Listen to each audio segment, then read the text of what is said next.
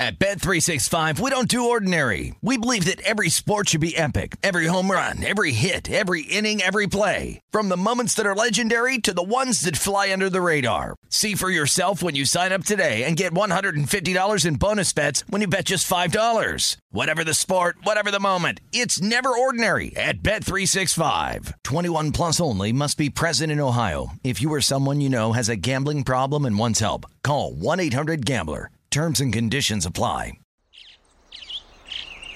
Getting ready to take on spring? Make your first move with the reliable performance and power of STIHL battery tools. From hedge trimmers and mowers to string trimmers and more, right now you can save $50 on select battery tool sets. Real STIHL. Offer valid on select AK system sets through June 16, 2024. See participating retailer for details.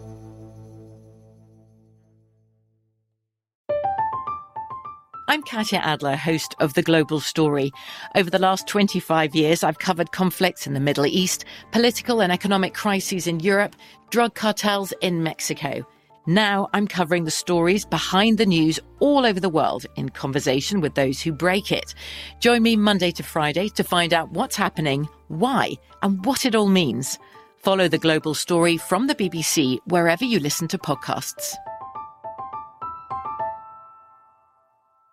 Enjoy all your favorite sports like never before at BetMGM. Signing up and playing is so easy. Simply sign up using code Buckeye and receive up to $1,500 back in bonus bets if you don't win your first bet. When you register with BetMGM, you can get instant access to a variety of parlay selection features, live betting options, and the best daily promotions in the business. And with BetMGM at your fingertips, every play and every game matter more than ever. Place your moneyline, prop, and parlay bets with the king of sportsbooks today. Sign up using code Buckeye and receive up to $1,500 back in bonus bets if you don't win your first bet. That's right, up to $1,500. Again, sign up using code Buckeye and receive up to $1,500 back in bonus bets if you don't win your first bet. BetMGM and GameSense remind you to play responsibly. 21 plus and present in Ohio. Subject to eligibility requirements. Rewards are non-withdrawable bonus bets that expire in seven days. Gambling problem? Call 1-800-GAMBLER in partnership with MGM Northfield Park. That's 1-800-GAMBLER.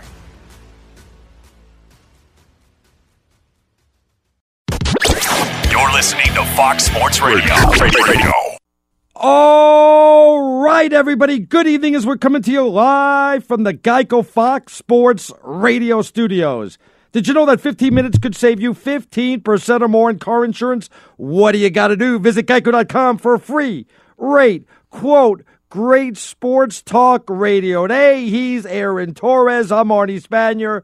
How you doing? Merry Christmas, Happy New Year, and all that good stuff to you, Aaron Torres. Well, thank you, Arnie Spanier. I appreciate it. Merry Christmas, Happy New Year, all that good stuff to you too. I uh, got a little weekend, weekday getaway since you and I work Saturdays. I, I went over to uh, little San Manuel Casino out here in Los Oh. Angeles, Bear Springs Hotel. Big shout out to them; they were fantastic. So, what's what's your gambling uh, thing of choice? What's your ga- game of choice? Uh, you know, I, I honestly just like to sit at the video poker machine, just lay low, have a drink. Well, I'll tell you this. What the, the penny vic- the penny video poker? Is that what you're going to tell me? Well, no, I was gonna say, I'll tell you this. I will be a oh, lot five dollar video poker. Huh? I will be a lot more enthused to go to the California casinos, and I told all my friends that work there when when sports gambling is Oh, yeah. legalized here in California. yeah. It's on. I mean, I'm going to be working to get to the casino every Saturday night. The second that we get out, I'm going to be driving to San Manuel Casino with my check in hand, ready to to lose it all on the next Sunday's games. But uh, it was You know, gr- it's, it's funny you bring that up. What's taking you guys? Where is it that? Because uh, here on the East Coast, uh, I believe it's already passed in Delaware or New Jersey. Uh, they got it going in, in places pretty close to Vermont. You could actually drive a, couple hours to to get a bed in, and Vermont's you know about a, a couple of months, six months to a year away. So, uh, what what about out there on the West Coast? I have no idea what's taking California so long. I, I frankly, I'm not uh, in tune enough as far as why it would take long. It would, to me, it would be a no-brainer. As you said, so many states are, are um, you know, approving it. Delaware, Mississippi, uh, I think even Pennsylvania, New Jersey. What what would that do to Vegas? Would people stop going to Vegas? Nobody. You never stop going to Vegas. You never stop going to Vegas. You know what I mean? Well, I, I had this argument when sports legalized when sports gambling was legalized. As I said, I, I don't know that I've really met anybody outside of professional gamblers that go to Vegas strictly to bet on sports. Now, I think that's a big part of it. You go Whoa. with your No, you think so, Arnie? I mean, look, you go uh, in the middle of the summer, there's pool parties, there's uh, you know, Oh. go with your friends. I mean, you always want to sit in the sports book and and throw a couple bucks on a game, but I don't know anybody that's specifically gone to Vegas just to bet sports. Hey, when I get my new European thong, that's the first place I go to is a pool party. No doubt about See, that. But we you don't go. lot To, you don't get. To, you don't go there for the sports betting. You proved my point, and you Oh, also disgusted me. it. I threw up in my mouth as well. We got a lot to get to. You can reach him at Aaron underscore Torres. Stop it. I'm at Stinking Genius One. Let's get right at it. Uh, we'll keep you updated on what's going on right here. Ravens 16, Chargers 10. Less than three minutes left in this one. The Chargers, though, with the ball and driving, they're on the 30 yard line of the Ravens, but there is a flag. We'll go ahead and uh, keep you updated. Big game for both teams. Ravens not only still trying to win the division, but at least get the wild card. They're the number six seed right now, and the Titans won earlier. The Chargers still have a chance to win the division. Doesn't this feel like a typical first round Charger game where they can't seem to get out of their own way? They've been dominated in this game, Aaron. They have been, and it was funny because you come into this one, Chargers having that extra time off from having played a couple Thursdays ago. Right. And uh, look, we we understand there's a lot on the line for the Ravens, but there's a lot on the line for the Chargers too. Of course, yeah, yeah. they could still get the number one seed in theory, but of course they would have to win this game. And uh, I'll say this, like you said, dominated the uh, the Ravens look like the old school Ray Lewis, Ed Reed Ravens today. The way that they're dominating up front against the Chargers. You know, all I hear is, oh, they're, you know, look at Lamar Jackson and how great he's looking. And hey, he's been okay. Yes, he hasn't made any mistakes, no interceptions, had that one long touchdown. But uh, stop acting like he's the second coming of Dan Marino, who could also run. I mean, he's far from that, you know? Oh yeah, no, and and with the Ravens, they are about the defense, and the defense has showed up big today. I think I, I turned for a second. Did they just get a touchdown? Yeah, defensive they touchdown? just scored a touchdown. I don't know what the heck happened. I turned around too. It looks like it was a pick six. Uh, let's say, oh no, Antonio Gates had the ball. Oh, well, was he down or not? We'll find out. But if he's not, and they score a touchdown, this game is O V E R. Wow. Well, I'll say Wow. I'll say this too, and they were talking about it on the broadcast. I think our buddy the Sager is out there, by the way, isn't he? I, I believe he is. But um, the, John Harbaugh was very vocal this week about how in this era of pass happy offenses, the Bears, Matt Nagy, uh, Sean McVay, whoever, that they believe that their style of play, control clock, control line of scrimmage, play great defense, is an advantage to them. And I'll tell you this, it certainly looks like it. This is a team that's gotten hot here over the second half of the year. Their only loss of late was to was to the Chiefs in a game that they could have won. They lost in overtime, and it looks like they're going to potentially hold on to beat the Chargers in Los Angeles. They're going to be the team that if they get in the playoffs, nobody's going to want to see them. You know, I asked you this last week. I'm wondering if your answers change. Would you rather be a really good defense like the Ravens or a really good offense like the Kansas City Chiefs or the New Orleans Saints? Here's my only concern, and I know what you want me to say, stinking genius. You want me to say that you're right, and I said last week that I would love to be the Chiefs with Patrick Mahomes and Tyreek Hill.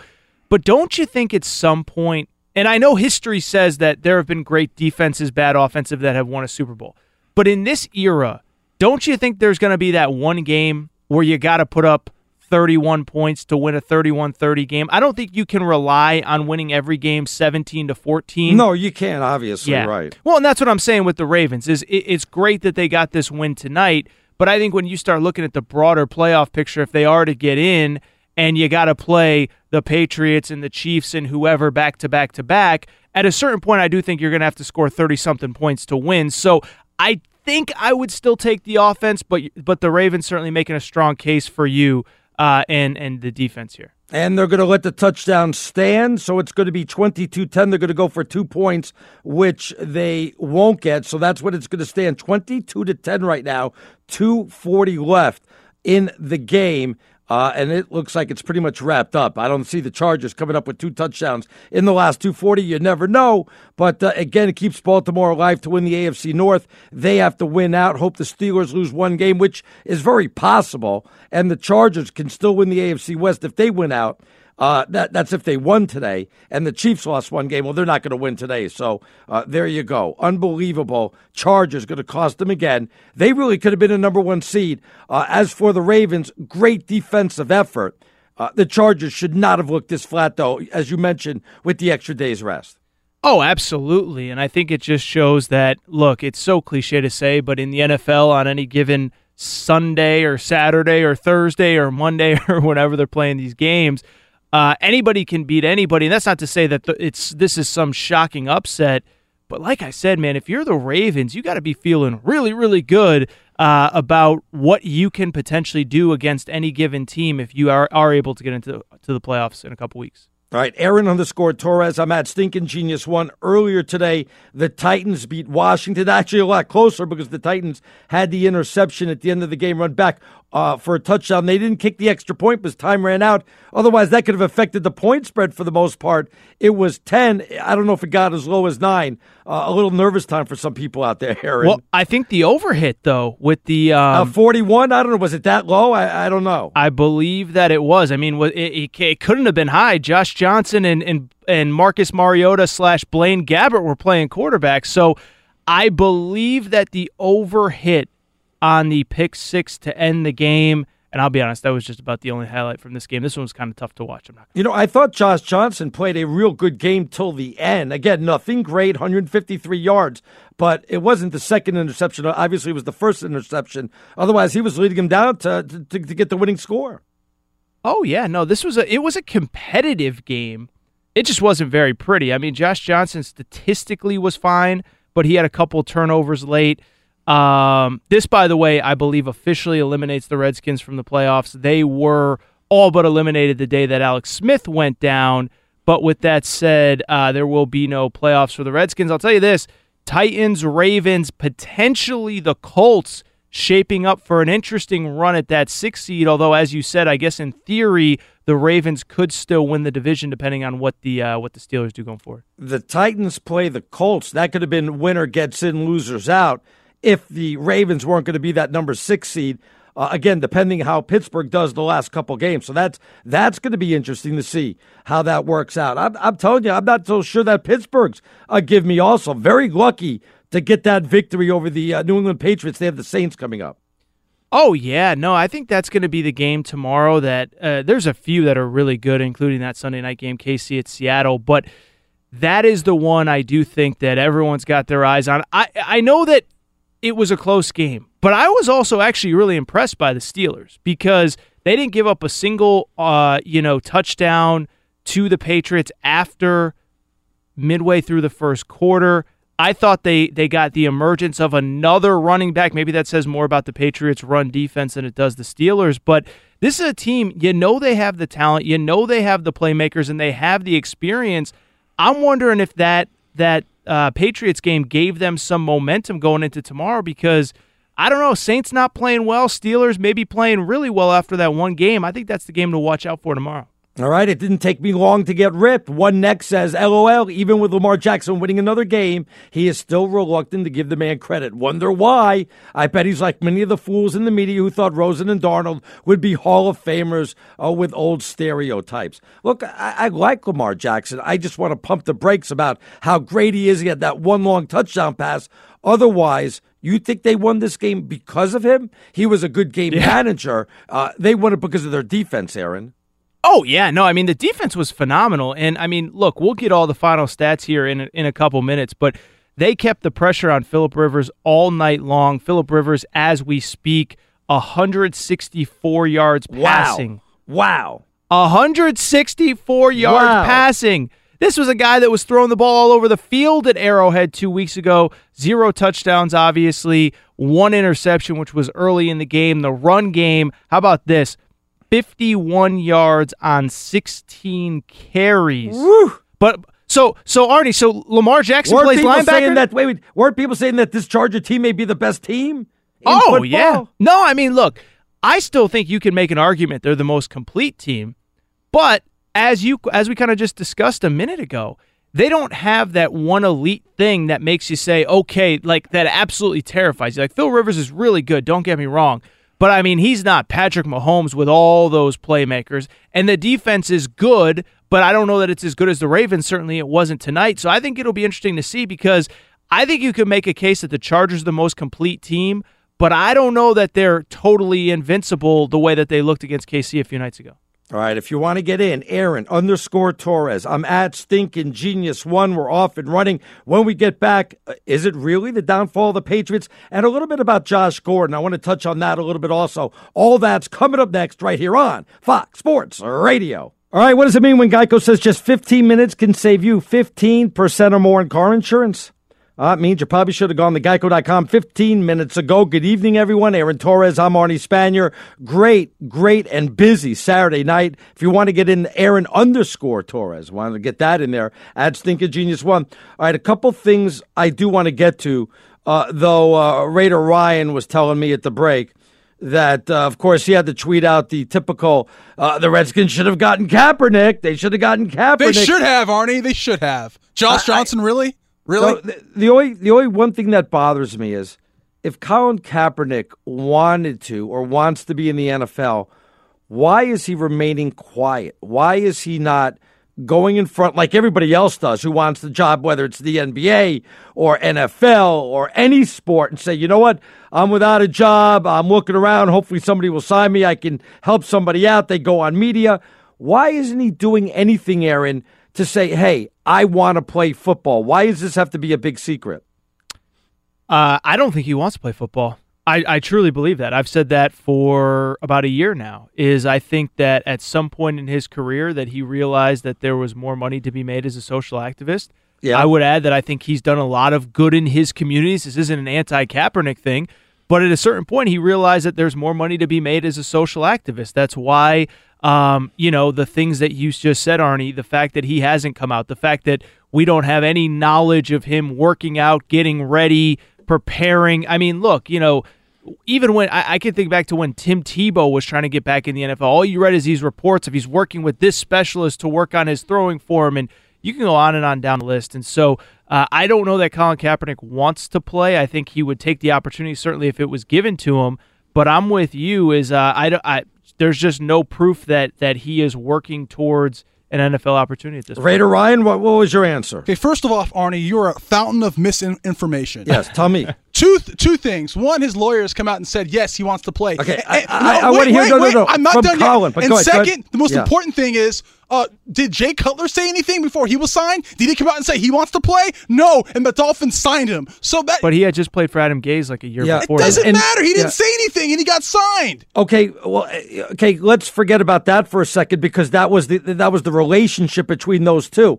If you want to play in any sport or in any job, you either you sit back and you wait for them to call, or you say, you know what, you're proactive. You start doing interviews why doesn't he want to make it known? Why? And by the way, I haven't seen his attorney step up in front of a press conference and go, "I've spoken to Colin, and Colin desperately wants to get back into the NFL." I've Did I seen miss those something things. There? His Did lawyers I... said that. His agent has said that. He's oh, working no, out. No. With, he's working out. Yes, he said he wa- he's speaking to other people saying that he wants to play. No, so, the I only thing I've seen him get uh, was was speak was at a Nike commercial, and he barely speaks on that. Oh, God. that's the only time I see him speak. It's just a if you want misinformation. No, it, it's not misinformation. He needs to stand in front, like all the other players, and say, hey, I want to come back and play in the NFL.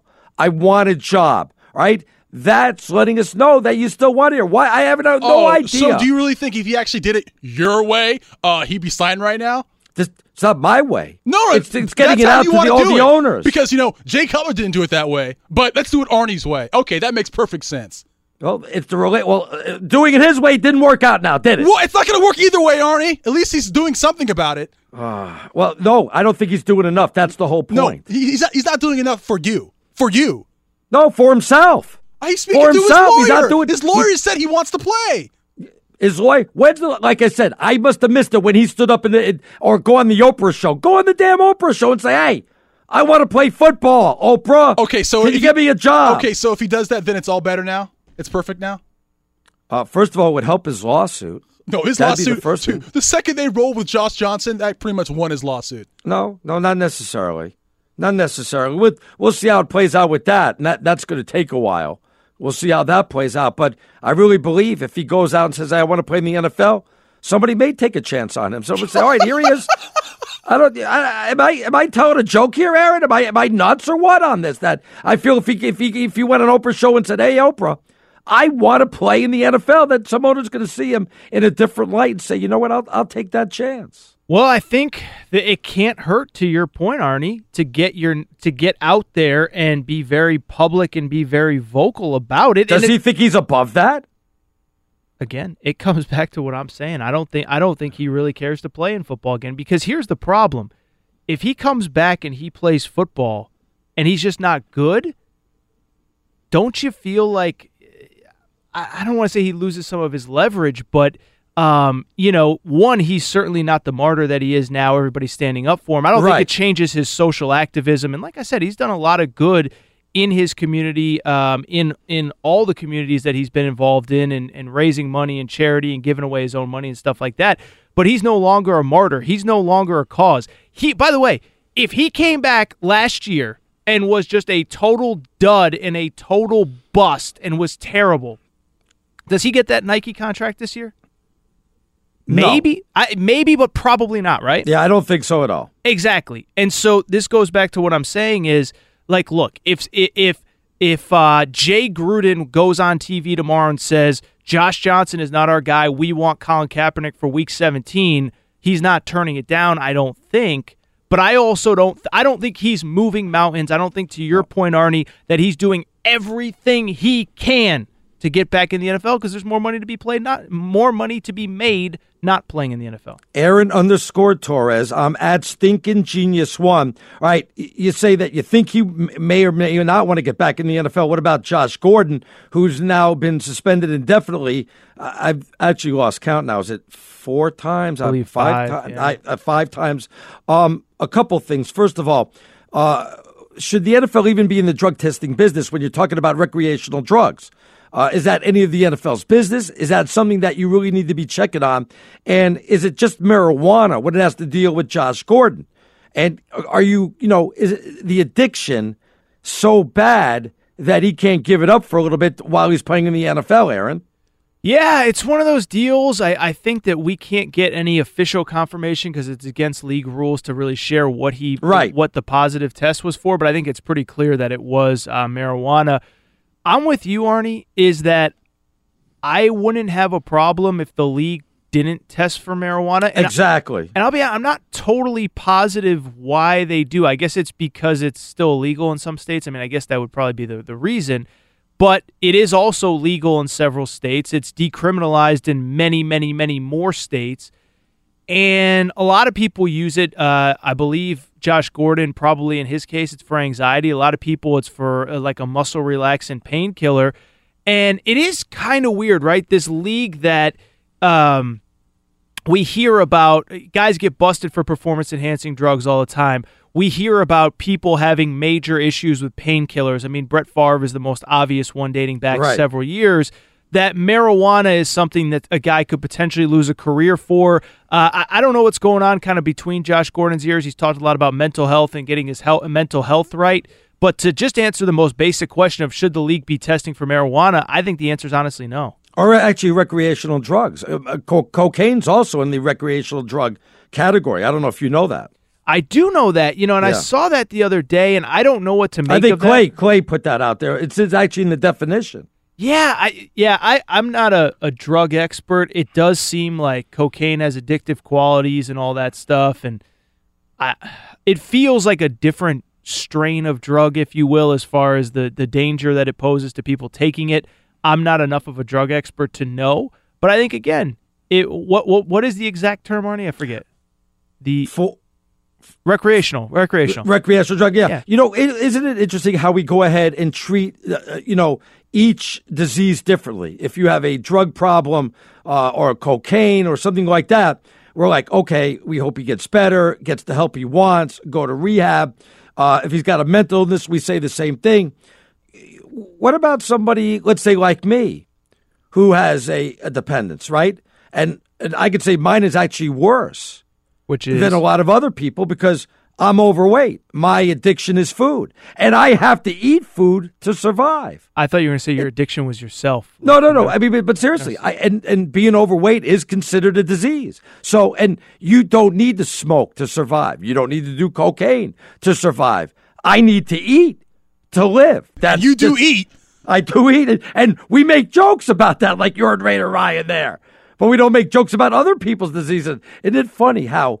certain diseases we take very seriously. Other ones we just kind of shrug yeah. off like Raider Ryan and make jokes about. Oh, yeah. Alcoholism is another one, right? I mean, alcohol, you could argue, is worse for your health than marijuana is. Again, I would need some doctor to call in and confirm that for me, but I think you could make a pretty logical argument that that uh, marijuana is better for you or not as bad for you, I should say, as alcohol, not as dangerous in some cases if you're addicted. So yeah, no, I mean, I, look, I think this is kind of one of these antiquated rules, the the marijuana testing. It's funny; it reminds me kind of what's going on with gambling right now. You and I talked a little about about gambling in the first segment, but yeah. you hear some of these people, right? Like last week, federal legislation, you know, some of these senators are like, "Oh, you know, the sanctity of the game is in jeopardy if we don't if we don't uh, uh control this and blah blah blah." And it's like you look at gambling; most guys just want to bet twenty bucks on their team to, or bet twenty bucks on, an, on a game that they don't care about to have some interest in it. And it's kind of the same with marijuana is most guys aren't addicted. Most guys aren't relying on it. And you wonder if we're kind of overthinking this one, you know? All right, Aaron underscore Torres. I'm at Stinking Genius One. When we get back, is it the downfall of the Patriots? Is that coming up next? Also, want to bring up uh, what Urban Meyer's next job is, which I find very comical. We'll get into some bowl games, talk about the 14 playoff, all that coming up next. First, though, let's check out what's trending is it the Finster in today? Is Finley in today or what? I am, man. What's there going on, go. man? I am so on it. Oh, I am so it. on it. What's going on? Hey, Brian? it's the other way around. I'm honored to to get to work Look with you that. guys. There you go. Oh, what a suck up. Did you bring an wow. apple too? You bring an apple for the teacher or? I did. I did. Uh, I'll stop talking there before somebody else goes. All right, uh, the Ravens defense, guys, they ravaged the Chargers tonight. Pass across the middle, complete to Gates at the 40 yard line. And he'll be taken down. Fumbles the ball. Picked up. Tavon Young has it near sideline. Charger 40, 30, 20, 10, 5. Touchdown, Tavon Young. Ravens Radio Network Baltimore humbled playoff bound Los Angeles 22 10 the final. Chargers quarterback Philip Rivers limited to 181 yards passing, no touchdowns, two interceptions, sacked four times. And with the win, Baltimore keeps their postseason hopes alive. Titans are in the mix too, thanks to Blaine Gabbert earlier today. I formation, they motion Firkser now to the right. Play fake. Gabbert throws into the end zone. There's Pruitt. Touchdown! Titans! Titans Radio Network Gabbert gaffless for once replaces injured Marcus Mariota and leads the Titans to a 25 16 comeback win over the Redskins Gabbert no longer the laughing stock of NFL quarterbacks. And here's more great news there's a quick way you could save money. Switch to Geico. Go to geico.com, and in 15 minutes, you could save 15% or more on car insurance. And one final thing in the NBA Bradley Beal had a triple double, finished with 40 points in the Wizards' 149 146 win in triple overtime against the Suns. Good grief. Back to you guys. All right. Thanks a lot. The Finster working with us tonight. I think I gave the Sager the night off there. You're so uh, kind. Wow. Yeah, I'm I'm I'm the best boss, really. I, I got to be honest. I mean, you fired I, I gave the all Sager of us off, at, least well, I, ten times. But. I know that, but I gave the Sager time off to go see the Dodgers. I give him time off to go to the football games on the weekends. I mean, the guy barely works as it is now. I'm I'm really the best boss, really. Wow. What do yeah. I get? When, when, do I get time off? What do I get? You get nothing. Did you get my Christmas present? I sent you or what? I don't believe this Christmas present really exists. I'll oh, be honest. Don't tell me. Everybody's gotten theirs, but you, right? Well, I will tell you this. My I've sent out thirty, and twenty nine got there. Yours didn't. Okay, so my apartment complex it's it's pretty big, and I will say our Amazon slash uh, UPS drivers they don't really take things to the actual apartment. They just kind of dump a big pile in the front of the apartment building. So tonight after this shift, when I get home at about 11:30 Pacific, 2:30 Eastern, I am gonna see if whatever fake present you sent me really came, wow. or if you're just making this up. I, if, if the present's not there and somebody took it, I'll just tell you what I sent you. I sent you a, a, a envelope full of hundred dollar bills. Wow. If the present's there, uh, then somebody must have switched it out and put what whatever my wife sent you. So there you go. So Okay. Well- find it. Would you for crying out loud? I it cost me so much to send it. It was three dollars to send it. The whole thing was five dollars total. Did you did you get my gift? No, it must have got lost in the mail. Uh, things are very tough up here in Vermont. We live Yeah. very far away. I will say I, I was planning on sending an autographed eight by ten headshot of myself, but uh, How'd again, you know that's what I wanted? Well, I was gonna say one, the three dollars, it did seem a little steep, and two, I felt bad for the postman that was gonna have to take the snowmobile uh, to the train station to the dog sled to get to your house. So I felt I- bad, so I decided against. it. I do have the Aaron Torres fathead, so I do have that hanging on my wall. All right, uh, Brady. Uh, and look, th- even when a quarterback is knocked out of a game, sometimes it only makes a difference of, of two to three points. We're talking about a wide receiver. And granted, he was certainly a help to Brady and the Patriots. How much of a difference is he going to make? I think it's just a, a little bit, not really so much on the scoreboard. But again, it just has that trickle down effect. That's one less weapon that Brady has, and he really can't go with one less weapon with, with the way that offense is. Yeah, it was funny because independent of what actually happened off the field with Josh Gordon, I was watching that Steelers game the other day and I was thinking like remember when Josh Gordon went to New England and we all thought, "Oh, he's going to be Randy Moss. It's going to be completely change everything." He did play well, though. He played well, but he wasn't Randy Moss though. I mean, he had a couple moments. I think the the Chiefs game was the one where he had a couple big over the shoulder catches. He had 3 touchdowns in whatever it was, 12 games, Arnie. Yeah, but I think he had 40 catches, though, which led the Patriots. Sure, which is a good number one receiver. It isn't Randy Moss in his prime in 2008, though. And so I do think this guy was living a little bit on a borrowed reputation. Uh, I do think that his skills have probably eroded by the simple fact that he basically hasn't played football like four out of the last five years. But I do think, to your point, though, that you can't have one less weapon. It was unbelievable watching that Steelers game the other day where the Steelers, every guy that touched the ball, it felt like had that explosive playmaking ability. Juju Schuster, Juju Smith Schuster, Antonio Brown, the Jalen Samuels kid I mentioned a minute ago. And you watch the Patriots, they just had nothing. They just have no playmakers, and the one that they did is now gone. I would give anything for the Patriots to lose the last two games to the Jets and the Bills, Dolphins to win their last two games, and the Dolphins would win the division if that happened. Sure. Yeah, that yeah, and also um uh you can play that all you want. I would love that. I don't think the Patriots are losing at home to the Bills. I mean, Bill Belichick's a cool 33 and 4 against the Bills in his career. I don't think it's happening. And then the Jets too.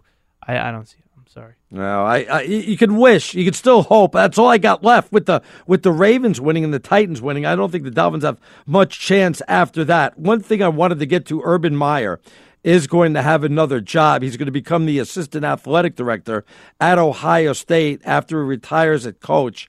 Uh, what's going on here? What the heck? Uh, is uh, Gene Smith, who's the athletic direct, uh, uh, the athletic director now, declined to provide any more details about Meyer's move? Is this a secret? Is this a bad thing? A good thing? Why? Why hush hush? If you say he's the new assistant athletic director, but we're not going to tell you what he's going to do. That that's on the hush hush. What the hell's going on here? I, don't, I mean, I don't think it's that big of a deal. I mean, look, they at the, at the at the quote unquote retirement press conference, they said he was going to stick around the athletic department in some kind is of this role. A, yeah, is this a guy you want sticking around in the athletic department after what we found out about him this year? And he's been suspended for four games. Well, first of all, by the way, you didn't even mention that he's teaching a class on ethics Yes, at Ohio yes. State as well. Well, yeah, and I'm teaching a class on how to lose weight. But go ahead. I know. Yeah, that's Yeah. probably uh, yeah, Yeah. Jenny Craig. I'm uh, teaching a rumba class. There you go. I was to say Jenny Craig is not worried Yeah. about her franchise going under with Yeah, you. Jenny Craig's going to call me and see if I want to be a spokesman. But you see the point, though. Here, I mean, gosh, how how could you have somebody like that teaching ethics when he's been suspended for four games? Oh, no, that part I agree with. But the fact that he has a role in the athletic department, look, he's going to have an office and he, he's going to come in every day. He'll basically be there to rally the troops. Is it more like a figurehead? Is that what you're saying? Yeah, and I could be mistaken on this, but I do believe that he took a similar role after he left Florida was he was going to work in the athletic department he still did that kind of on the side. I mean, look, Mack Brown has had a role like that at Texas until he took the UNC job. This is pretty normal. I will say this though, Arnie. If you're Ryan Day, the new coach, are you a little bit worried right now? That you know that Urban Meyer is going to be in that facility every No. single day. Why? No, I'm not. I, I, look. Once he's gone, I don't think he's coming back. I, I think it's time to move on from him, and I don't think he'd want to come back and coach. I, I thought you don't he would think actually Urban go. Meyer wants to come back and coach? No, no, no, no, no. At Ohio State, Okay. I think he would want to go coach somewhere else. I would think he would want to go ahead and do that for something else. Um, we're getting a lot uh, of texts coming in. Uh, I'm trying to keep up with them. Kevin says no one ever uh, tweets. Excuse me, I keep saying text tweets. No one ever brings how much Kaepernick wants to play to uh, make the play. Is he going to play for two million, the price of Blaine Gabbert, the guy that uh, they benched him for uh, that, or does he turn down seven million from Denver? He makes more with his cause, which is ruined if he plays and sucks. Yep. Which is what you said earlier there, Aaron. I totally agree, and that's that's part of it too, right? When we last heard from Kaepernick, there was miscommunication about was he looking to get a starting role? Was he willing to be a backup? Now, in the case of what this conversation started with, which was the Washington Redskins, Josh Johnson being terrible, uh, it would obviously be to start. Would he be? By the way, would he be willing to come back for one week to potentially showcase himself? Like if the Redskins call, Not for the Redskins, but they're out of it. If it's not a team that can go to the playoffs, I don't think he would. Yeah, and see that's the thing, right? Yeah. Like you're potentially in theory showcasing yourself for another team. Is No. it worth it? No. Uh, yeah, I think this time of year. But continue. I didn't make a show. Uh, another one says, I've worked in four hospitals over 25 years. I've seen patients in the ER for every conceivable overdose except for marijuana. Not one patient with life threatening marijuana habits, certainly much safer than alcohol. And that's really the, uh, the fight back on that. And Like I said, I don't know why we uh, end up testing for marijuana anyway. I I can't really understand that when it's legal in over 30 states. So what are we doing here? Uh, we've got to rethink the policy here, Aaron. Well, yeah, and that goes back to another point that I kind of made is that I'm kind of confused why cocaine is classified as a recreational drug alongside marijuana because you can't overdose on cocaine because it is dangerous because it does have many addictive qualities and we all know the stories behind it. So to me, I would have no problem if the NFL just stopped testing for marijuana. Uh, but to, to classify cocaine with it as a recreational drug, that one I don't agree with. All right, I want to come back, touch on a couple of the bowl games. Uh, we'll talk about the 14 playoff. We'll give you some of the late scores and an update on the wrestler that everybody's talking about. All that coming up next, right here on Fox Sports Radio. All right, good evening, everyone. As we're coming to you live from the Geico Fox Sports Radio studios. It's easy to save 15% or more on car insurance with Geico. Uh, just go to geico.com or give them a call, 1 800 947 Auto. And the only hard part, well, that would be figuring out which way is easier. Uh, he's Aaron Torres. I'm Arnie Spanier. Great sports talk Saturday night. Ross sends this in. I want to. I think he's talking to you, but of course Ross he hates me. yeah, he- well, hates me, but you said it. Well, he Says some guy on Fox Sport uh, Fox Sports Radio's Arnie Spanier show. I like that he calls it the Arnie Spanier show, though, even though it's it's both of our shows. Uh, just said Colin Kaepernick has decided there is more money to be made as a social activist and doesn't want to be played as a, a play-to-play quarterback. Who knew that social activism was so lucrative? You have to be kidding me. Nice hot take, stinking genius. Damn, he came after you, Arnie. Well, you're the one that said it, but let me just explain this. Um, it could be lucrative because he did get the Nike commercial, which he doesn't get if he plays. It's that simple. Uh, that's it. yeah. That that's it right there. He is the face of social activism. The say the face of kind of Afri- African American rights in this country. By the way, as I've said many times, he's done a lot of good in his community. Donated millions of dollars of his own money. But let's also be honest. It's exactly what you said, Arnie. If he comes back and he's just a bad NFL quarterback and nobody cares whether he takes a knee or not, because let's be honest, there's still guys taking a knee, then his everything that he's done loses its luster. And by the way, I, I hadn't even thought of this till right now, Arnie. How about the fact that we um kind of as a collective media, the media has decided this year they're not going to cover anthem protests. So if he's just a backup quarterback, Yeah. If he takes a knee, which is fine, there's no rule against it. Obviously, we there was the issue over the summer that kind of just got brushed under the rug. But if he's just a backup quarterback, or even worse, if he's a quarterback that gets thrown in and doesn't play well, then who is he? He he he is making more money uh, with not only this, but but but outside opportunities, the Nike opportunity, than he would by playing. What I don't understand is obviously he's an activist for social injustice, correct? For you know what? Not just on one level, but on a lot of levels out there. Correct? Am I right sure, about that? Of Aaron? course, yeah. All right. So when he teams up with Nike, and I love Nike, but I'm just saying when he teams up with Nike, and they did they they had a shoe for him, correct? Uh, a special shoe. Yep. Is that the shoe that's made overseas? that you? No, I'm just wondering that they charge uh, twenty cents an hour to be made. Um, then it doesn't seem to be bothering him so much now, does it? Yes, that is the social activism. The person who stands for um, human rights here in America doesn't seem to care much about the human rights in other countries where his shoe is being made. Is that wrong for me to bring that up now, or or no? Is that is that is that fair? I also am not sure if he cares about human rights in Cuba, where he once said that Fidel Castro was a very forward-thinking leader. Uh, which did not make very many people in the Miami community happy, uh, of course, because they have a very large Cuban population. Right. So, yeah, no, I mean, I think these are all fair things to say.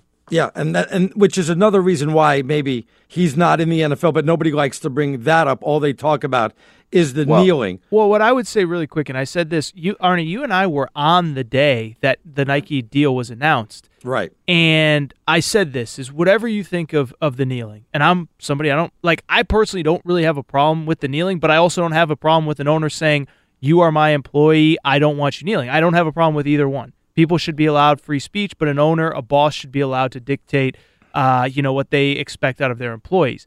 But whether you agree with the the kneeling or not, with Colin Kaepernick, when Nike signed up with him as an endorser, what they also signed up for was not just a person that stood for kind of people's rights and all that stuff. They also uh, are defending a person who, as I said, said that Fidel Castro, a you know ruthless dictator who killed thousands of people, right. who was uh, he supported him. Right. Colin Kaepernick is also a person who has compared police to pigs with the right, socks. With that the socks. Right. So all I'm saying is, even if even if you think that Colin Kaepernick is the greatest person in the world because of his silent protest, whatever. There are also a lot of social issues which he has looked very dumb on in terms of his support and his kind of spoken word and stuff like that. Yeah, if you're pro Fidel Castro, I don't know if we could be friends. And that's something yeah, that, of course. You know, that's something that people don't bring up. They say, well, it's the kneeling and that. And, you know, perhaps so, but a lot of it does have to do with the Fidel Castro shirt, which he's uh, why was that taken out of context, Raider Ryan, when he, he was Fidel Castro? saying that um, he admired. Uh, now, I'm not saying it's right or wrong, but what he meant was that uh, how Fidel Castro uh, valued the education systems and stuff like that. That's what he meant. He probably shouldn't well, have said that, but that's what he said. Right, and the socks also another uh, a turnoff there. Also, again, uh, if he would come out and you know, think about this for a second. If you want to get your message out and if Colin Kaepernick did play, I think it'd be the highest rated single game this year. Who knows how high of a regular season game would be rated anyway. Could you imagine him getting interviewed before the game and after the game? He'd have an entire audience uh, to get his message out. So another reason why I'm surprised he doesn't do interviews uh, with like Oprah and stuff like that. All right, uh, real busy first hour. We have so much more to get to. I'm keeping my eye on the bowl game of Hawaii up 7 3 over La Tech in, uh, in that one. We'll come back. We're going to get into what LeBron said. Oh, I'm sure a lot of people got thoughts on that next on Fox Sports Radio. All right, everybody. Good evening as we're coming to you live from the Geico Fox Sports Radio studios. Did you know that 15 minutes could save you 15% or more in car insurance? What do you got to do? Visit geico.com for a free rate quote. Aaron underscore Torres at the Los Angeles studios. I'm in the Vermont slash New York studios. I like to say Vermont slash New Yeah. York because people don't know where I am, Aaron, to be honest. I was going to say, yeah, I like how you just casually throw in New York because it's a place that people have actually heard of. yes, yes. But no, you are not in the New York studios. You're in Vermont. It is the, what is it? The Maple State? The the Maple? Green Mountain State. Yeah, we can Oh, do that. Yeah. The Ben and Jerry State? Okay. what, whatever. You're in that I told state. you, there's four famous people here Uh-oh. Bernie Sanders, myself, and Ben and Jerry. That's You're it, so- my friend. That's all you get up here in Vermont. Well, I've learned from working with you there's going to be one more this summer. Kyler Murray's going to be playing his summer ball up there, right? I'm not sure about that. I, I was talking to Plank. He kind of made it sound like he could start in Double A. Ooh. Uh, though I'm not even sure that he may not get drafted in the NFL. Somebody may take a flyer on him just in case he changes his mind. I know I would uh, take a flyer on him in like the fifth or sixth round because he's a first round selection. I'd take a chance on him in case he changes his mind after that. Can I just say? So I, I think that he would have potential as an NFL quarterback. But this narrative that emerged over the last couple weeks, like, oh, he would for sure be a number one, a first round draft pick. Like, are we sure about that? I think he'd be a first. Yeah, I think he'd be a first rounder. See, I, I- really do, especially because of the way the quarterback position is valued. But I see, I disagree, and I'll tell you why.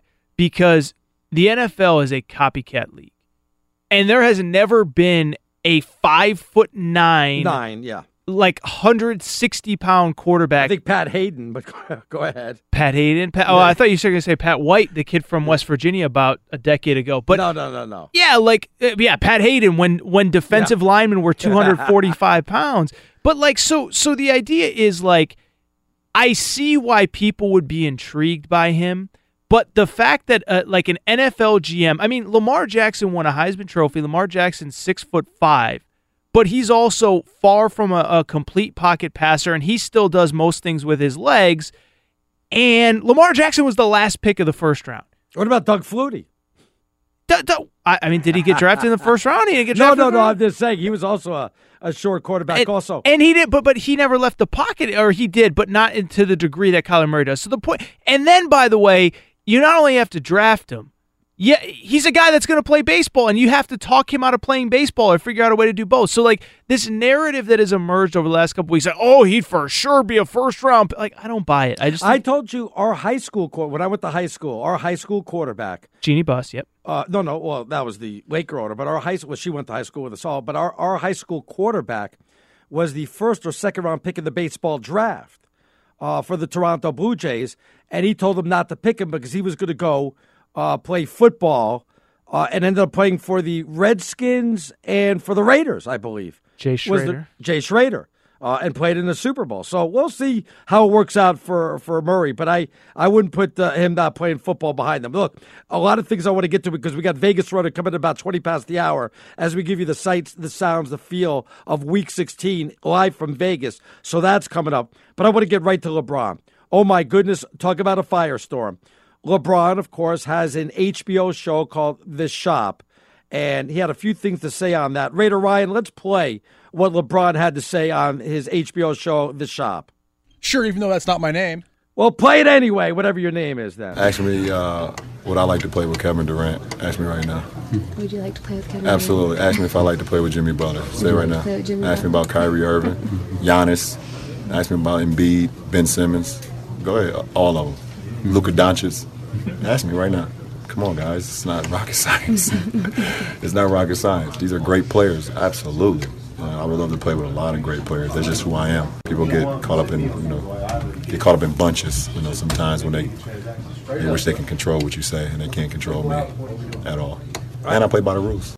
That, that that's at the end of the game, or uh, in a press conference, or you know, uh, after a game, where he was talking about uh, is it tampering? Everybody was saying is LeBron tampering with some of these players. I have no problem with this because if he didn't say it like this, he would certainly get word to these players.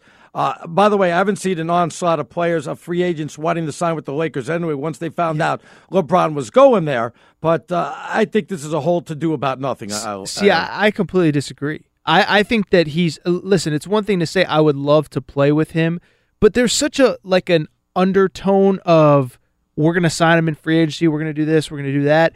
And to me, I like I do think the league needs to do something. I do think that Anthony Davis is under contract. It shouldn't be a talk. because Anthony Davis doesn't know that he want, that LeBron wants to play with him because there's no way LeBron can get the message to him. No, but I think it, like let's say you're Alvin Gentry, or you're in the New Orleans front office, and LeBron says, "Yeah, I would love to play with Anthony Davis." First of all, as LeBron kind of said, I think he's right on this. Is like, yeah, everyone would love to play with Anthony Davis. He's awesome. He's one of the five best basketball players on the planet.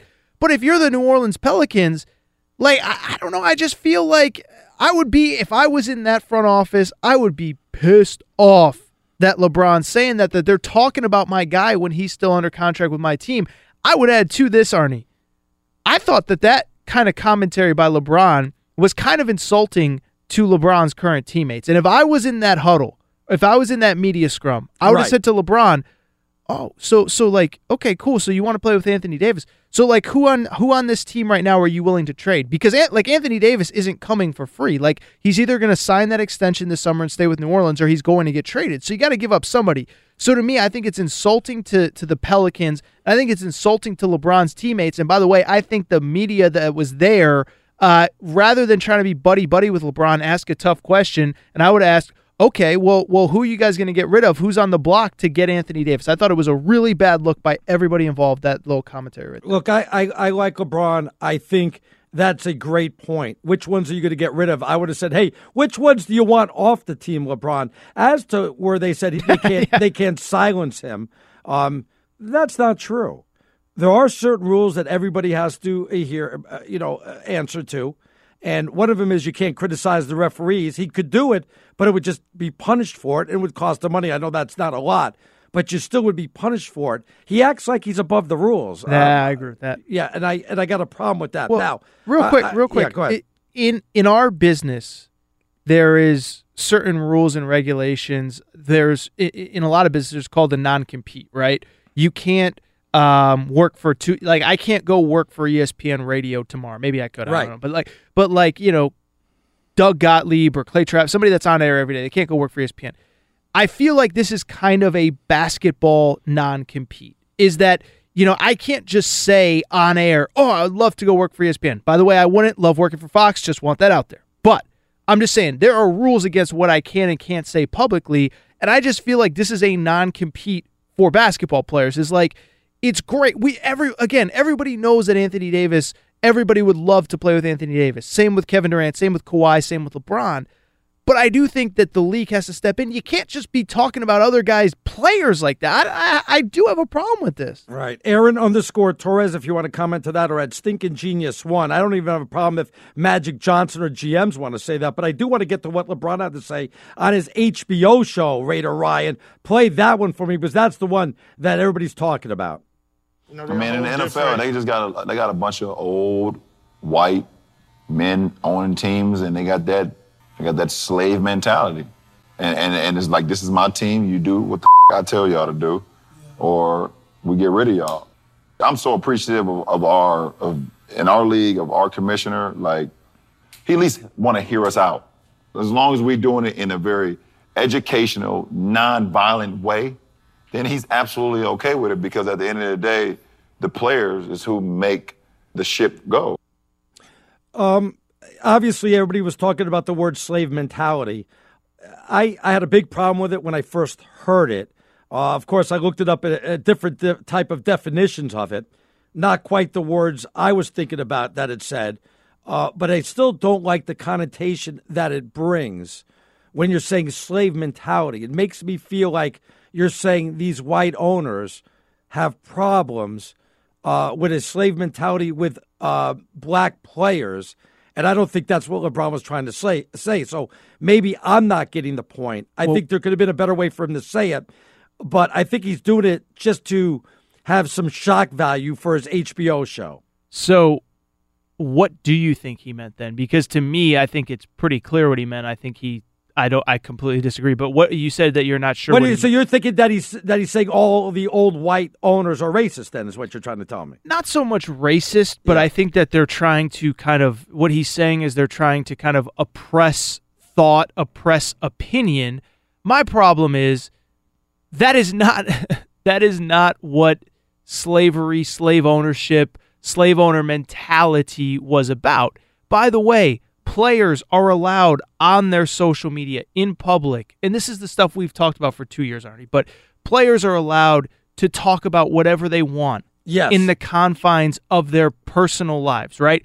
Uh, if if look, Colin Kaepernick, we talked about him uh, throughout the the first hour, but if Adrian Peterson, I think of him because he's on my TV right now. If he wants to go on his personal Twitter account or, or Instagram account and talk about politics, talk about uh, uh, the president, no one is stopping him from doing it. But to me, this is not a slave owner mentality. This is a boss's mentality. A boss, the person who writes your checks, whether it's you, whether it's me, whether it's Colin Kaepernick, Adrian Peterson, Aaron Rodgers, a boss has a right to dictate what happens in the workplace. And this is the part that's always bothered me. I think when you say slave mentality, you're undermining, you're really not giving, uh, you're really not remembering one of the worst times in history what slaves actually went yes. through. So when you're comparing what these, and by the way, which owners have the slave mentality? I, I'm sure you're not talking about all of them or not all the old white owners. So why don't you tell us which ones are egregious and maybe we could do something about it like we did with Donald Sterling or Marge Schott, where, you know, we, we get them to sell the team. Why wouldn't you want? So just tell us which ones are racist or which ones have the slave mentality. Maybe we could do something about it, Aaron. Yeah, Jerry Richardson's another one. There weren't racial undertones there, but there were sexual undertones where he was sexually harassing, you know, women in the workplace and stuff like that. Like, yeah, there are bad people that own NFL teams, no different than there are bad people that are teachers, lawyers, doctors, policemen, firefighters, whatever. But I do, like you said, slavery throughout history, and it, it, dates back thousands of years. It's not just something that happened in the United States in the 17 and 1800s. It's a terrible, awful thing. And even if you want to say a slave owner's mentality is different than slavery itself, right? I have a problem with equating anything that's slavery. Yeah, I, I just do. I just, I, I, honestly do because it's like saying you have a Hitler mentality or something like that's that. That's what I'm saying. Is yeah. is that listen? We live in a great country. You know, we live in the best country, in my opinion, on the planet. And there is real oppression going on. I'll give you an example, Arnie. Enes Kanter, who plays for the New York Knicks, yes, he cannot go back to his home country of right. Turkey, right? Because he will be jailed because he has spoken out against the current leadership. I think he was uh, afraid for his father, was he not? Yes, he cannot go back to Turkey because he will be jailed because he has spoken out against the current president uh, his family has at times been in danger. That is oppression. Exactly. An exactly. NFL owner saying, "I would prefer if you don't stand, if you don't kneel for the national anthem because it's going to hurt my business." That is not oppression. That is not a slave owner's mentality. I I've, I used this example months ago, Arnie, when we talked about this last when Kaepernick, uh, you know, yeah. throughout the time. If if we came on air tonight two great NFL games going on, Rams Chargers, and we decided for three hours that we wanted to talk about tennis, our bosses would fire us. Is that a slave owner mentality? Because we're not. Well, we we should be able to talk about what we want. It's our show. No, we're on yeah. the clock. We're representing Fox Sports Radio. It's completely different. Go ahead. No, I was going to say we'll get more into it because I also want to say which old white owners. Uh, we're certainly not talking about Robert Kraft, who helped get Meek Mill out of prison. Great right? point. Great point. Uh, Robert Kraft is one of the most righteous people I know, owner or not owner. So we're not talking about him. We're not talking about the Bills uh, with Kim Pegula, are we? We're not talking about the new owner of of uh, of, a, of, a, couple of teams out there. So, um, but we'll get into that because coming up next, we're going to go live to Las Vegas, talk to Vegas Runner, see what's going on there as we get you ready for Week 16. We got a lot to get to. That's coming up next, right here on Fox Sports Radio. Great news, everybody! There's a quick way you can save money. Just switch to Geico. Go to geico.com, and in 15 minutes, you can save 15% or more on car insurance. He's Aaron Torres. I'm Arnie Spanier. Really busy Saturday night, so let's go right out to the Geico Fox Sports Celebrity Hotline. Joining us now, you can check him out at thebigmoves.com. That's thebigmoves.com. You can tweet him at Greek underscore gambler. That's Greek underscore gambler. It's Vegas Runner. How you doing, Vegas Runner? Never better, Arnie. Never better. Thanks for having me. Busy day. We had NFL and, of course, a couple bowl games going on. And real quickly in that NFL game, that that pick six at the end of the game changed absolutely everything as far no, as the over under that... is concerned and more importantly, yeah. not not missing the extra point and then not kicking the extra point at the end of the game. Because I'll tell you, the the groups that I provide betting uh, accounts for, they had Tennessee minus ten. They bought that hook Oof. down as if wow. they knew. If you saw that line right before the game, it went all the way up to as high as twelve and a half in some places. So a lot of piggybackers got that information late and steamed Tennessee. But the the guys that really are behind those big line moves, they actually had Tennessee at 10 and could have got that push and just didn't get there. I think everybody was on the Chargers today, minus the points. I, I'm assuming the books did well with the Ravens. Yeah, you're so right, Arnie. And not only that, that game even stayed under as well. So that was even a bigger bonus. Even though the sharp money was on the under, there was more than enough public money on the over. And you're absolutely right. As far as the side goes, ticket count, guys that I were talking to, local outs back east, they were getting at like 10 to 1 in favor of the Chargers. This is on the East Coast where Baltimore you would think would be getting some money and they were getting 10 to 1 Charger ticket count and even higher money bet ratio one-sided on the Chargers. So you're absolutely right. It couldn't have been a better result for the sports book. Houston battling for a potential first round bye in a couple weeks here, but it seems as though the money's coming in on Philly. Explain that one. Yeah, and that's all wise guy money on, the Philadelphia Eagles. It's not public money, that much I can tell you, because this line did open up at a pickup. And I think come tomorrow, I expect the public money to be pretty much two way action now at two and a half. I don't think they're going to come in one sided, so the only exposure the books are going to have is from the betting syndicates. Listen, last week touched on the Philadelphia Eagles. Um, they were getting the money, and even money line, there, there was some value there at five to one against the Rams. Um, is it momentum carrying over? That they're betting maybe, uh, but I think Houston is a little bit of an overvalued team right now. I mean, they've won a lot of games down the stretch and covered, in fact, uh, but it hasn't been against stellar opposition. If you look, I mean, they've played the Washington, the Miami's, the Jets, um, and when they stepped up against the Colts, they lost that game. So I mean, now back to back road games. The sharp money's on Philadelphia, but like I said, I expect the public money to come in both sides here. What's going on with the Patriots? Opened up at ten and a half, went to thirteen and a half. I mean, is this just a simple one saying the Patriots have to win the clinch, so they're just going to destroy Buffalo? Everybody jumping on that Patriot game this weekend. Uh, yeah, no surprise, and that's all public money there. It's not the sharp money behind the New England wave that that's been moving. Um, I look at New England. I mean, they haven't covered. Uh, what once in the month of December, the first wow two day against Minnesota. I mean, back to back at Miami, at Pittsburgh. Not only did they lose both games, I mean, not cover, they lost both straight up. Both they were favored. And you're right, here they are giving a ton of points uh, to Buffalo. But let's not forget, they just beat Buffalo at Buffalo by 19. Yeah. Um, and, and last time Buffalo traveled to New England, they lost that one by three touchdowns. So it's not as if they have a lot of luck up in New England. And I think it's just one of those trends where it's New England or leave the game alone, and the public likes New England again.